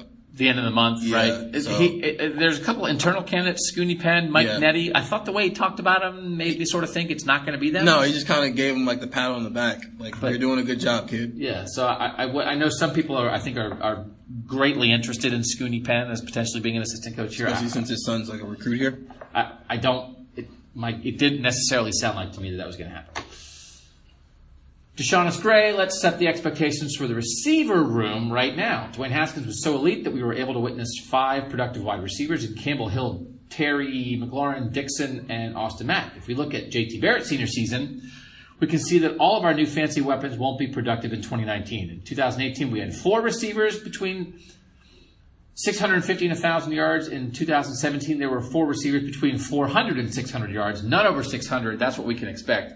Who will be the four? Who will be left out? So, Some of that is offense though. Like some of that is like Haskins is really good at throwing the ball. Some of that is just like the approach they took offensively. Though. well, but I think, but but if you, so, I think if you make like a comparison to 2016, offensive approach matters much more, right? Yeah. 2017, this Ryan Day is here. yeah, So, so, and I think there's a lot. This is, I think, one of the great discussions of this Ohio State football season is, as you try to figure out what they're going to do offensively, is how much is approach, how much is taking advantage of the guy on your team. So, how much of what Ohio State did in 2018 was a philosophical thing? Ryan Day wants to throw it more, and how much of it was it? Man, we have the best thrower in the history of Ohio State football. I think that's an interesting question. Let me frame something that's not in this question. Will Ohio State have a thousand yard receiver this year? Uh, I said it earlier that K- I thought KJ Hill could get there. I'm starting to take that back. Um, I mean, I don't. I would say no yeah, because I, I, I do think. I think one your quarterback's going to tuck it and run a little bit more often. And I do think, I mean, it's, it's, it, this flies, listen, Jake, or, or, uh, Ryan Day certainly wants to, I think, encourage the idea that Ohio State's a throw-in program now. He wants to do that for recruiting pro-style NFL quarterbacks, which is, I think, the kind of guy he wants to recruit like Jack Miller. So I think he wants every recruit out there, excuse me, every quarterback recruit to think, I'm going to be the next Dwayne Haskins. And I think if they are Dwayne Haskins, they'll have the opportunity to be Dwayne Haskins. But you don't always have Dwayne Haskins. So I think if Parris Campbell, so here's the receiving yards last year. Parris Campbell, 1,063. KJ Hill, 885. Terry McLaurin, 701. Johnny Dixon, 669. And then Austin Mack had 331, but then missed the last third of the year. I don't know. I would not be surprised if, if the leading receiver had like eight, seven or eight hundred yards, just because again they'll spread it around. Yeah. But if we're excited, if you're excited about Chris Olave, if you're excited about Garrett Wilson, I don't think any of them are going to like, you know, have twelve hundred yards receiving. Michael Thomas is the best receiver in the NFL. Michael Thomas at Ohio State in 2015 had 709 receiving yards. So 49 receptions for 709. It's not going to be that. That's a philosophical thing with Urban Meyer running Ezekiel Elliott and running JT Barrett. So it's it's not going to be that low, but I, I think they're going to spread out the receiver production, and I think it's going to be somewhat significantly decreased. Which you said, you th- you know, a young quarterback, a new quarterback in Justin Fields, and Ryan Day made the point today that really Justin Fields and Matthew Baldwin are like freshmen. I mean, they are freshmen right now. It's their it's their you know freshman year. They they'll be sophomores in the fall, but it's only spring. School's not over. Yeah, that's weird. Uh, they've done a lot in their freshman year. Yeah, it's been busy. I mean, yeah, Justin over. Fields. It's like, oh, Justin Fields. You think about it, Justin Fields only spent half a year at Georgia. Justin Fields has called three places his home in the last like twelve months. Yeah. because he was an early enroll guy too. and when you go to when you go to college, you got to move all your stuff. That's a lot of move. That's a lot of dorm moving. Your man. parents got to get like the minivan or the pickup truck or the station wagon. You always getting a lot of good business from them. Um, I don't know. So you think it'll be somewhat significantly decreased in terms of receiver Yeah. production? Yeah, because it, one, yeah, just because play calling will be a little bit different than it was last year. Um, and the fact, yeah, you've got a, basically a freshman as your quarterback, regardless of who who's under center. So yeah, it, it, I don't think they're going to see an eight a thousand yard guy. I think eight fifty would be like the max guy. Caleb Artle asks on Gmail, and I know Stephen, you've been putting get together a list of the visitors that we're going to see um, for this spring game weekend. is a big recruiting weekend. Ryan Day, basically, sort of talk with Ryan Day on Wednesday about you know the, the tough parts of the job or what did, what did you learn the most. It was all all his answers were recruiting, just about what it's like as a head coach when you're recruiting and you just have all these visitors running through your office from morning till night. Um, Caleb's question: What high school recruits that are on the line with going to Ohio State would you like to the Buckeyes? Uh, would you like to see the Buckeyes get the most? Is there somebody? I, I, I'm going to pull something out of. I didn't send a message out for text questions this week, and I'll talk about the text thing in a minute. But someone did ask a test question that I think was good. Is there is there somebody in particular when we're thinking about visitors who really are should would be at the top of the list of yeah, it'd be nice if the Buckeyes got that guy? Yeah, I think I have a couple actually. The first one, Michael Drennen the second from Dublin Coffman, Ohio. It's an Ohio guy. They haven't had a four star running back from Ohio since Demario McCall, and that was in 2016. So it'd be interesting to see if they get him. Uh, Darrion Henry is also Big one. yeah, that's like defensive end from Ohio, who's all, from Southern Ohio. He's friends with Paris Johnson Jr. Uh, that's a huge guy. I think they need to get uh, for 2020. A lot of these 2020 guys, Marvin Harrison Jr., who yes, if you've heard that name before, yes, he is the son of Hall of Famer Mar- Marvin Harrison. I think he'd be interesting to see if they can get him. But another guy I think who's kind of come on the radar for 2021 rate lately is Najee Story from Solon, Ohio. Like Ohio's got a lot of. T- I think part Ryan Day said he's putting the emphasis on getting Ohio guys, and I see why. Ohio guys have a lot of four and five star guys, so a lot of these four and five star Ohio guys, I'm interested to see if they can kind of seal them up. It's um, it is a good group, right? I mean, it's one of those things where, um, you know, a lot of times oh, it's sort of generally, you know, fun to to criticize. Hey, you didn't get enough in-state guys this year or that year. A lot of times, honestly, it is um, about what the talent is like in-state, right? And so I do think um, it seems like there's there's an uptick where if Ryan Day wants to focus in state, and he was interesting talking about the coaching clinic. He was talking about how important this coaching clinic is. They're going to have some coaches here not from Ohio, but most of them will be from Ohio. They want to show these coaches how important they are to them. Um, that is a legit thing. He is hitting that, but I think he's also hitting it because it's the smart thing to do. Mm-hmm. Any coach hired at a big state school, the first thing you have to do, one of the first orders of business is make sure you reach out to the in-state high school coaches. But this is a good time to be interested in Ohio kids because there are some kids. Jack Sawyer is that one kid so far in 2021. You had a story. He was the number 2 mm-hmm. overall recruit in the nation in the revamped 247 recruiting rankings this week. But there are some other Ohio kids really that really are popping in there. And not just Ohio kids, like there's a lot of kids who are like who live 15 minutes away from your campus. Yeah, Central Ohio. There's some really good. Central Ohio kids. I cannot find the text question, and I apologize for it. If you are the texter, who sent this. Thank you for sending it because it got me talking, and I know I responded to you with one of the texts, one of the personal texts. But it was a question about running back recruiting, and in a world where we've talked a lot about Ryan Day recruiting quarterbacks, we've talked a lot about Brian Hartline and his uh, ability to recruit um, receivers. They have receivers lined up already um, for 2020. They have a couple guys is it possible that they would see any kind of downturn in their running back recruiting if they are going to be in a world where, hey, we want people to know that we're going to be a passing program? Is that anything to think about? I think as far as the traditional handoff, I think that's part of the reason why they're, you know, going to put in more un, under center stuff. I, it's been talked about the fact that for running backs, it gives them a chance to, you know, go run downhill more often. I think versatility with the running backs is what you're going to see if, they, if they're going to go after running backs. Not guys where you're just handing off the ball. They're going to have to be able to get out there and catch passes and stuff like that. But yeah, if they're going to put an emphasis on throwing the ball downfield, I know, uh, I'm pretty sure you were the one who asked Garrett Wilson about you know, Ryan Day promising him that they're going to throw the ball downfield, how happy he was to see what that offense did last year.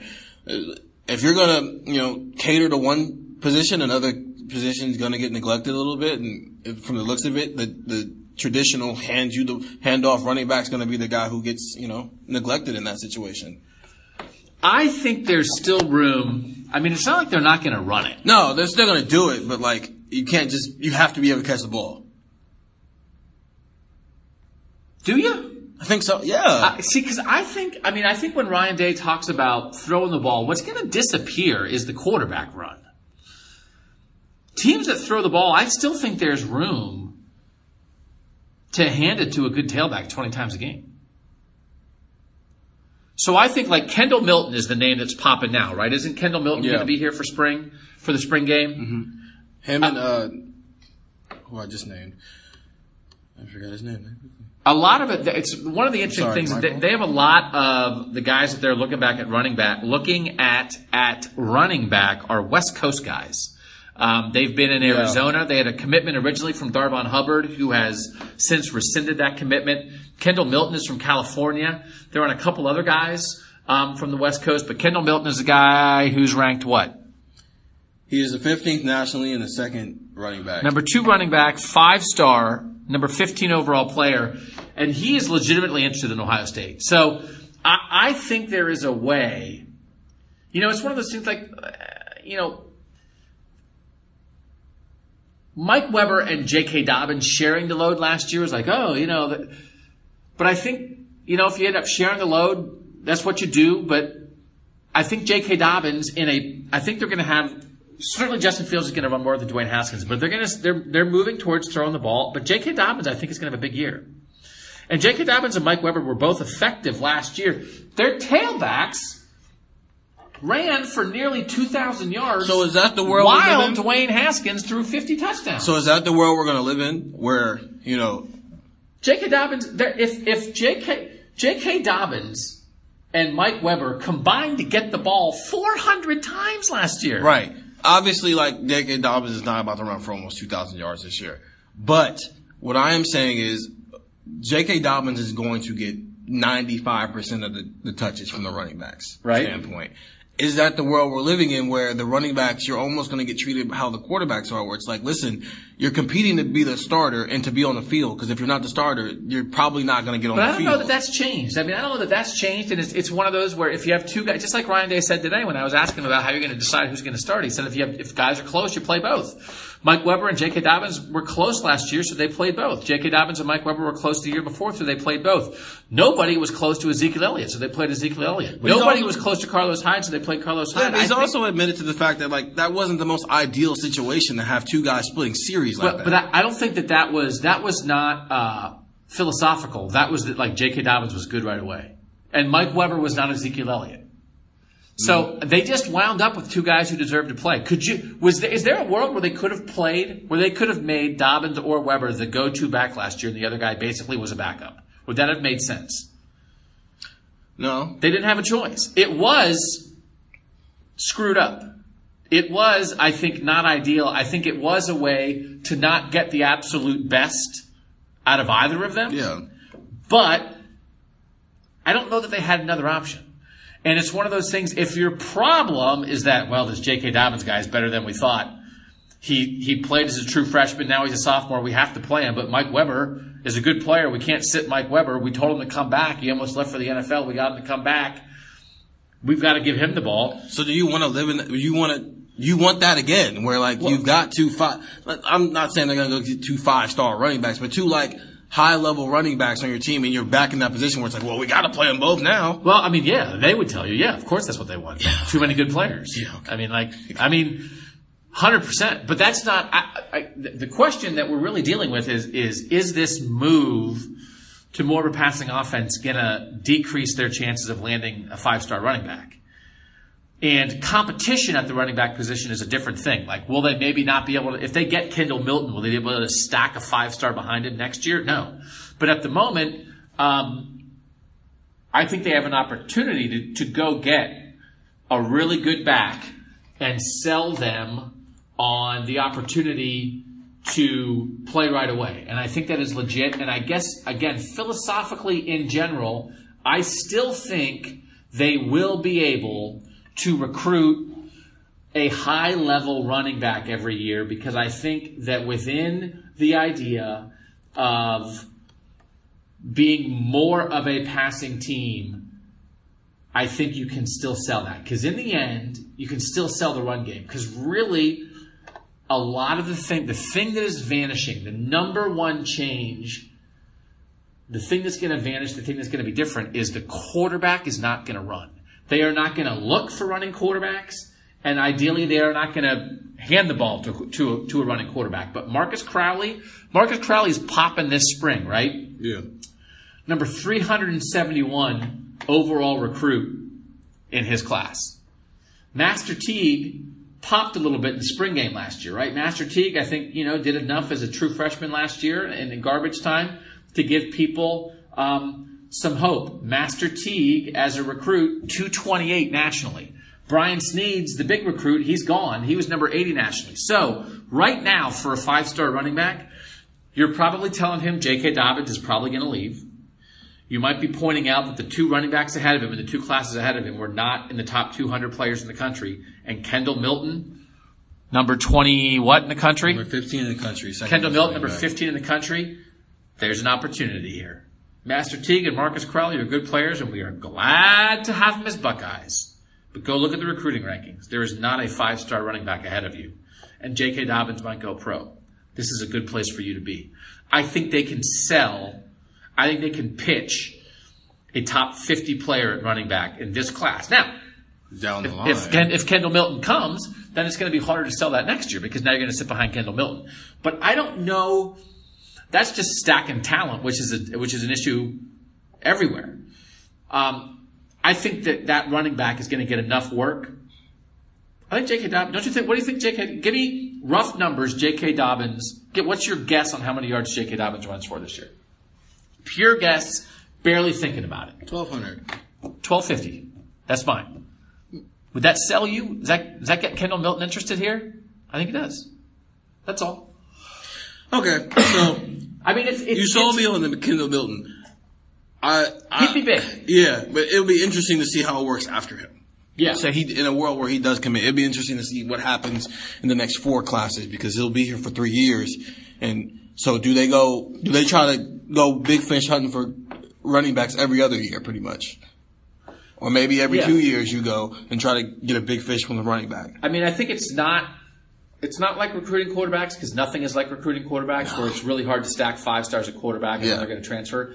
But it's the next most like it because you play a bunch of linemen, you play a bunch of linebackers, Mm-hmm. Yeah. you play a bunch of corners. You only play one running back. And every yeah, sometimes they'll go with two on the field, but like mostly it's one running back But playing. and Alabama, I mean that's the thing. Alabama has not had uh, before Tua had not had great NFL style quarterbacks, but they've running stacked backs- running backs. Man, they have Boy. It's like they have three NFL running backs in the backfield together all the time. and you didn't realize that they were all on the same team at one point. You get the Harrises confused, man. It's hard to keep track. All right. I think we'll end with this one because I think Steven needs to help on this because I talked about it last week. Taco Bell advice from a former employee. And a Buckeye question. This is from our friend Brock Fickenshire.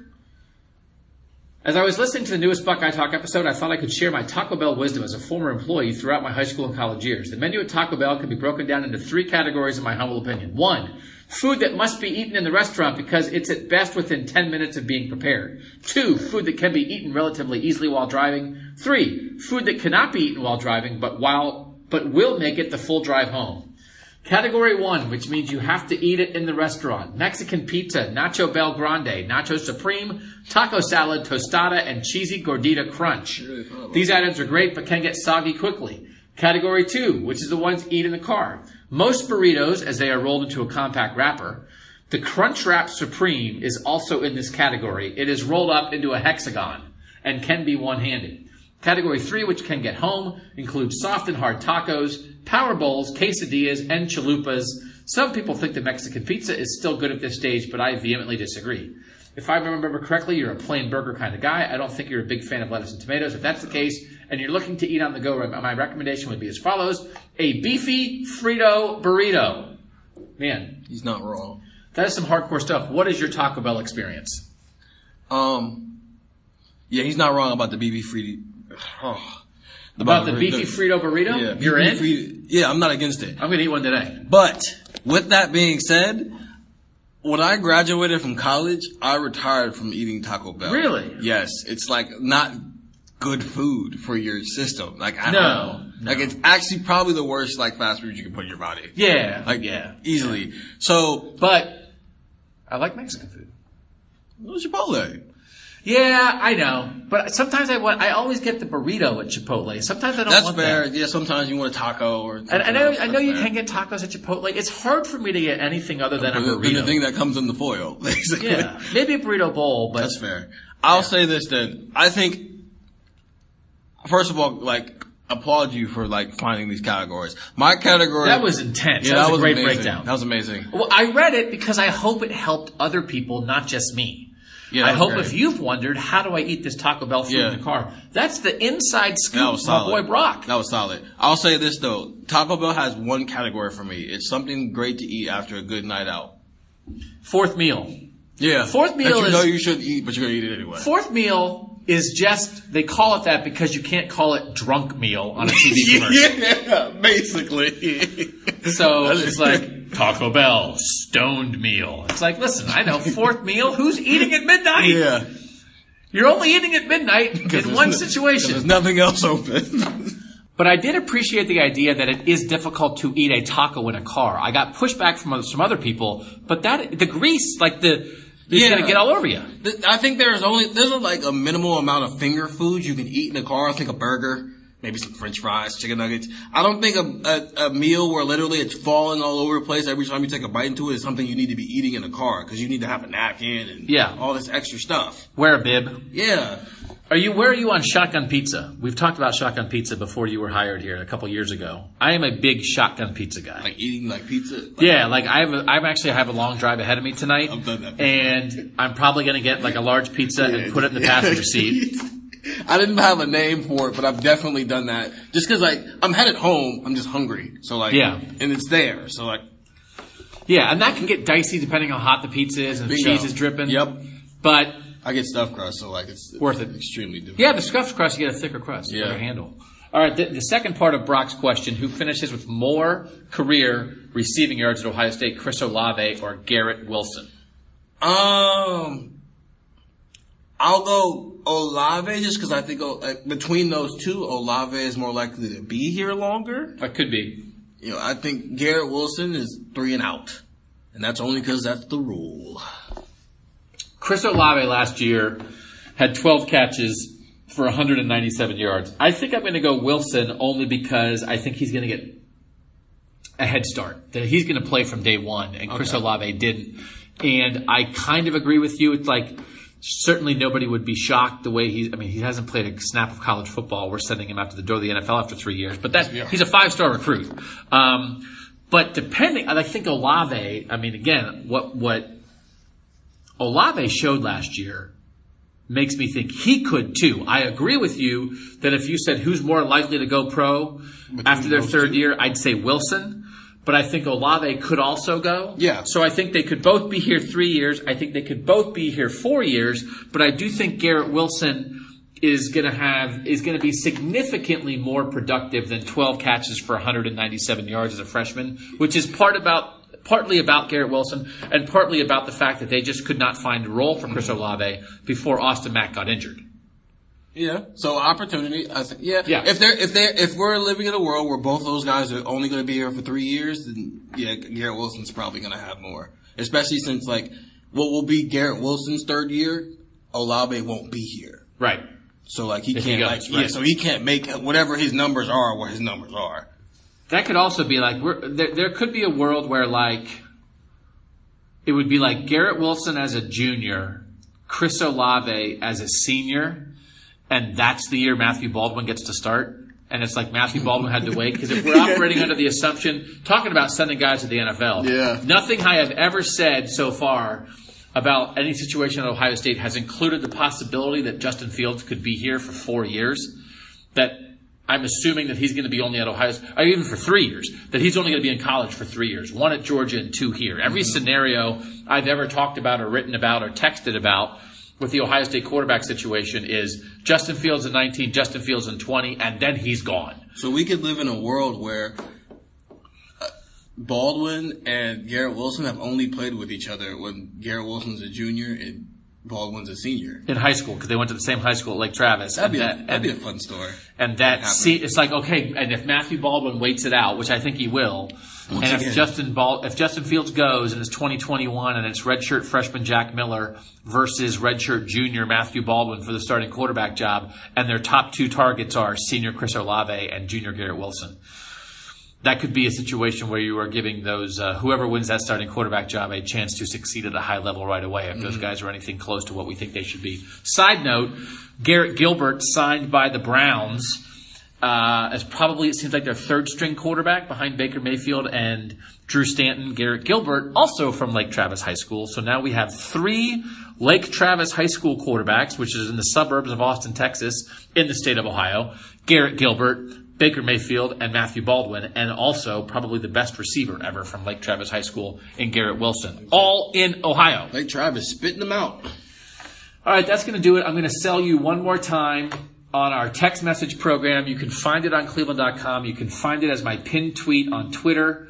Uh, what I do is I send you one or two texts a day about the Ohio State football program. Um, it's gone well so far. Uh, I respond personally to as many messages as I can. Uh, I see someone just signed up an hour ago. Um, we appreciate that. The feedback's been really good. Um, Thanks for the insight. Somebody somebody sent that. Somebody else sent me something nice. Oh, where is it?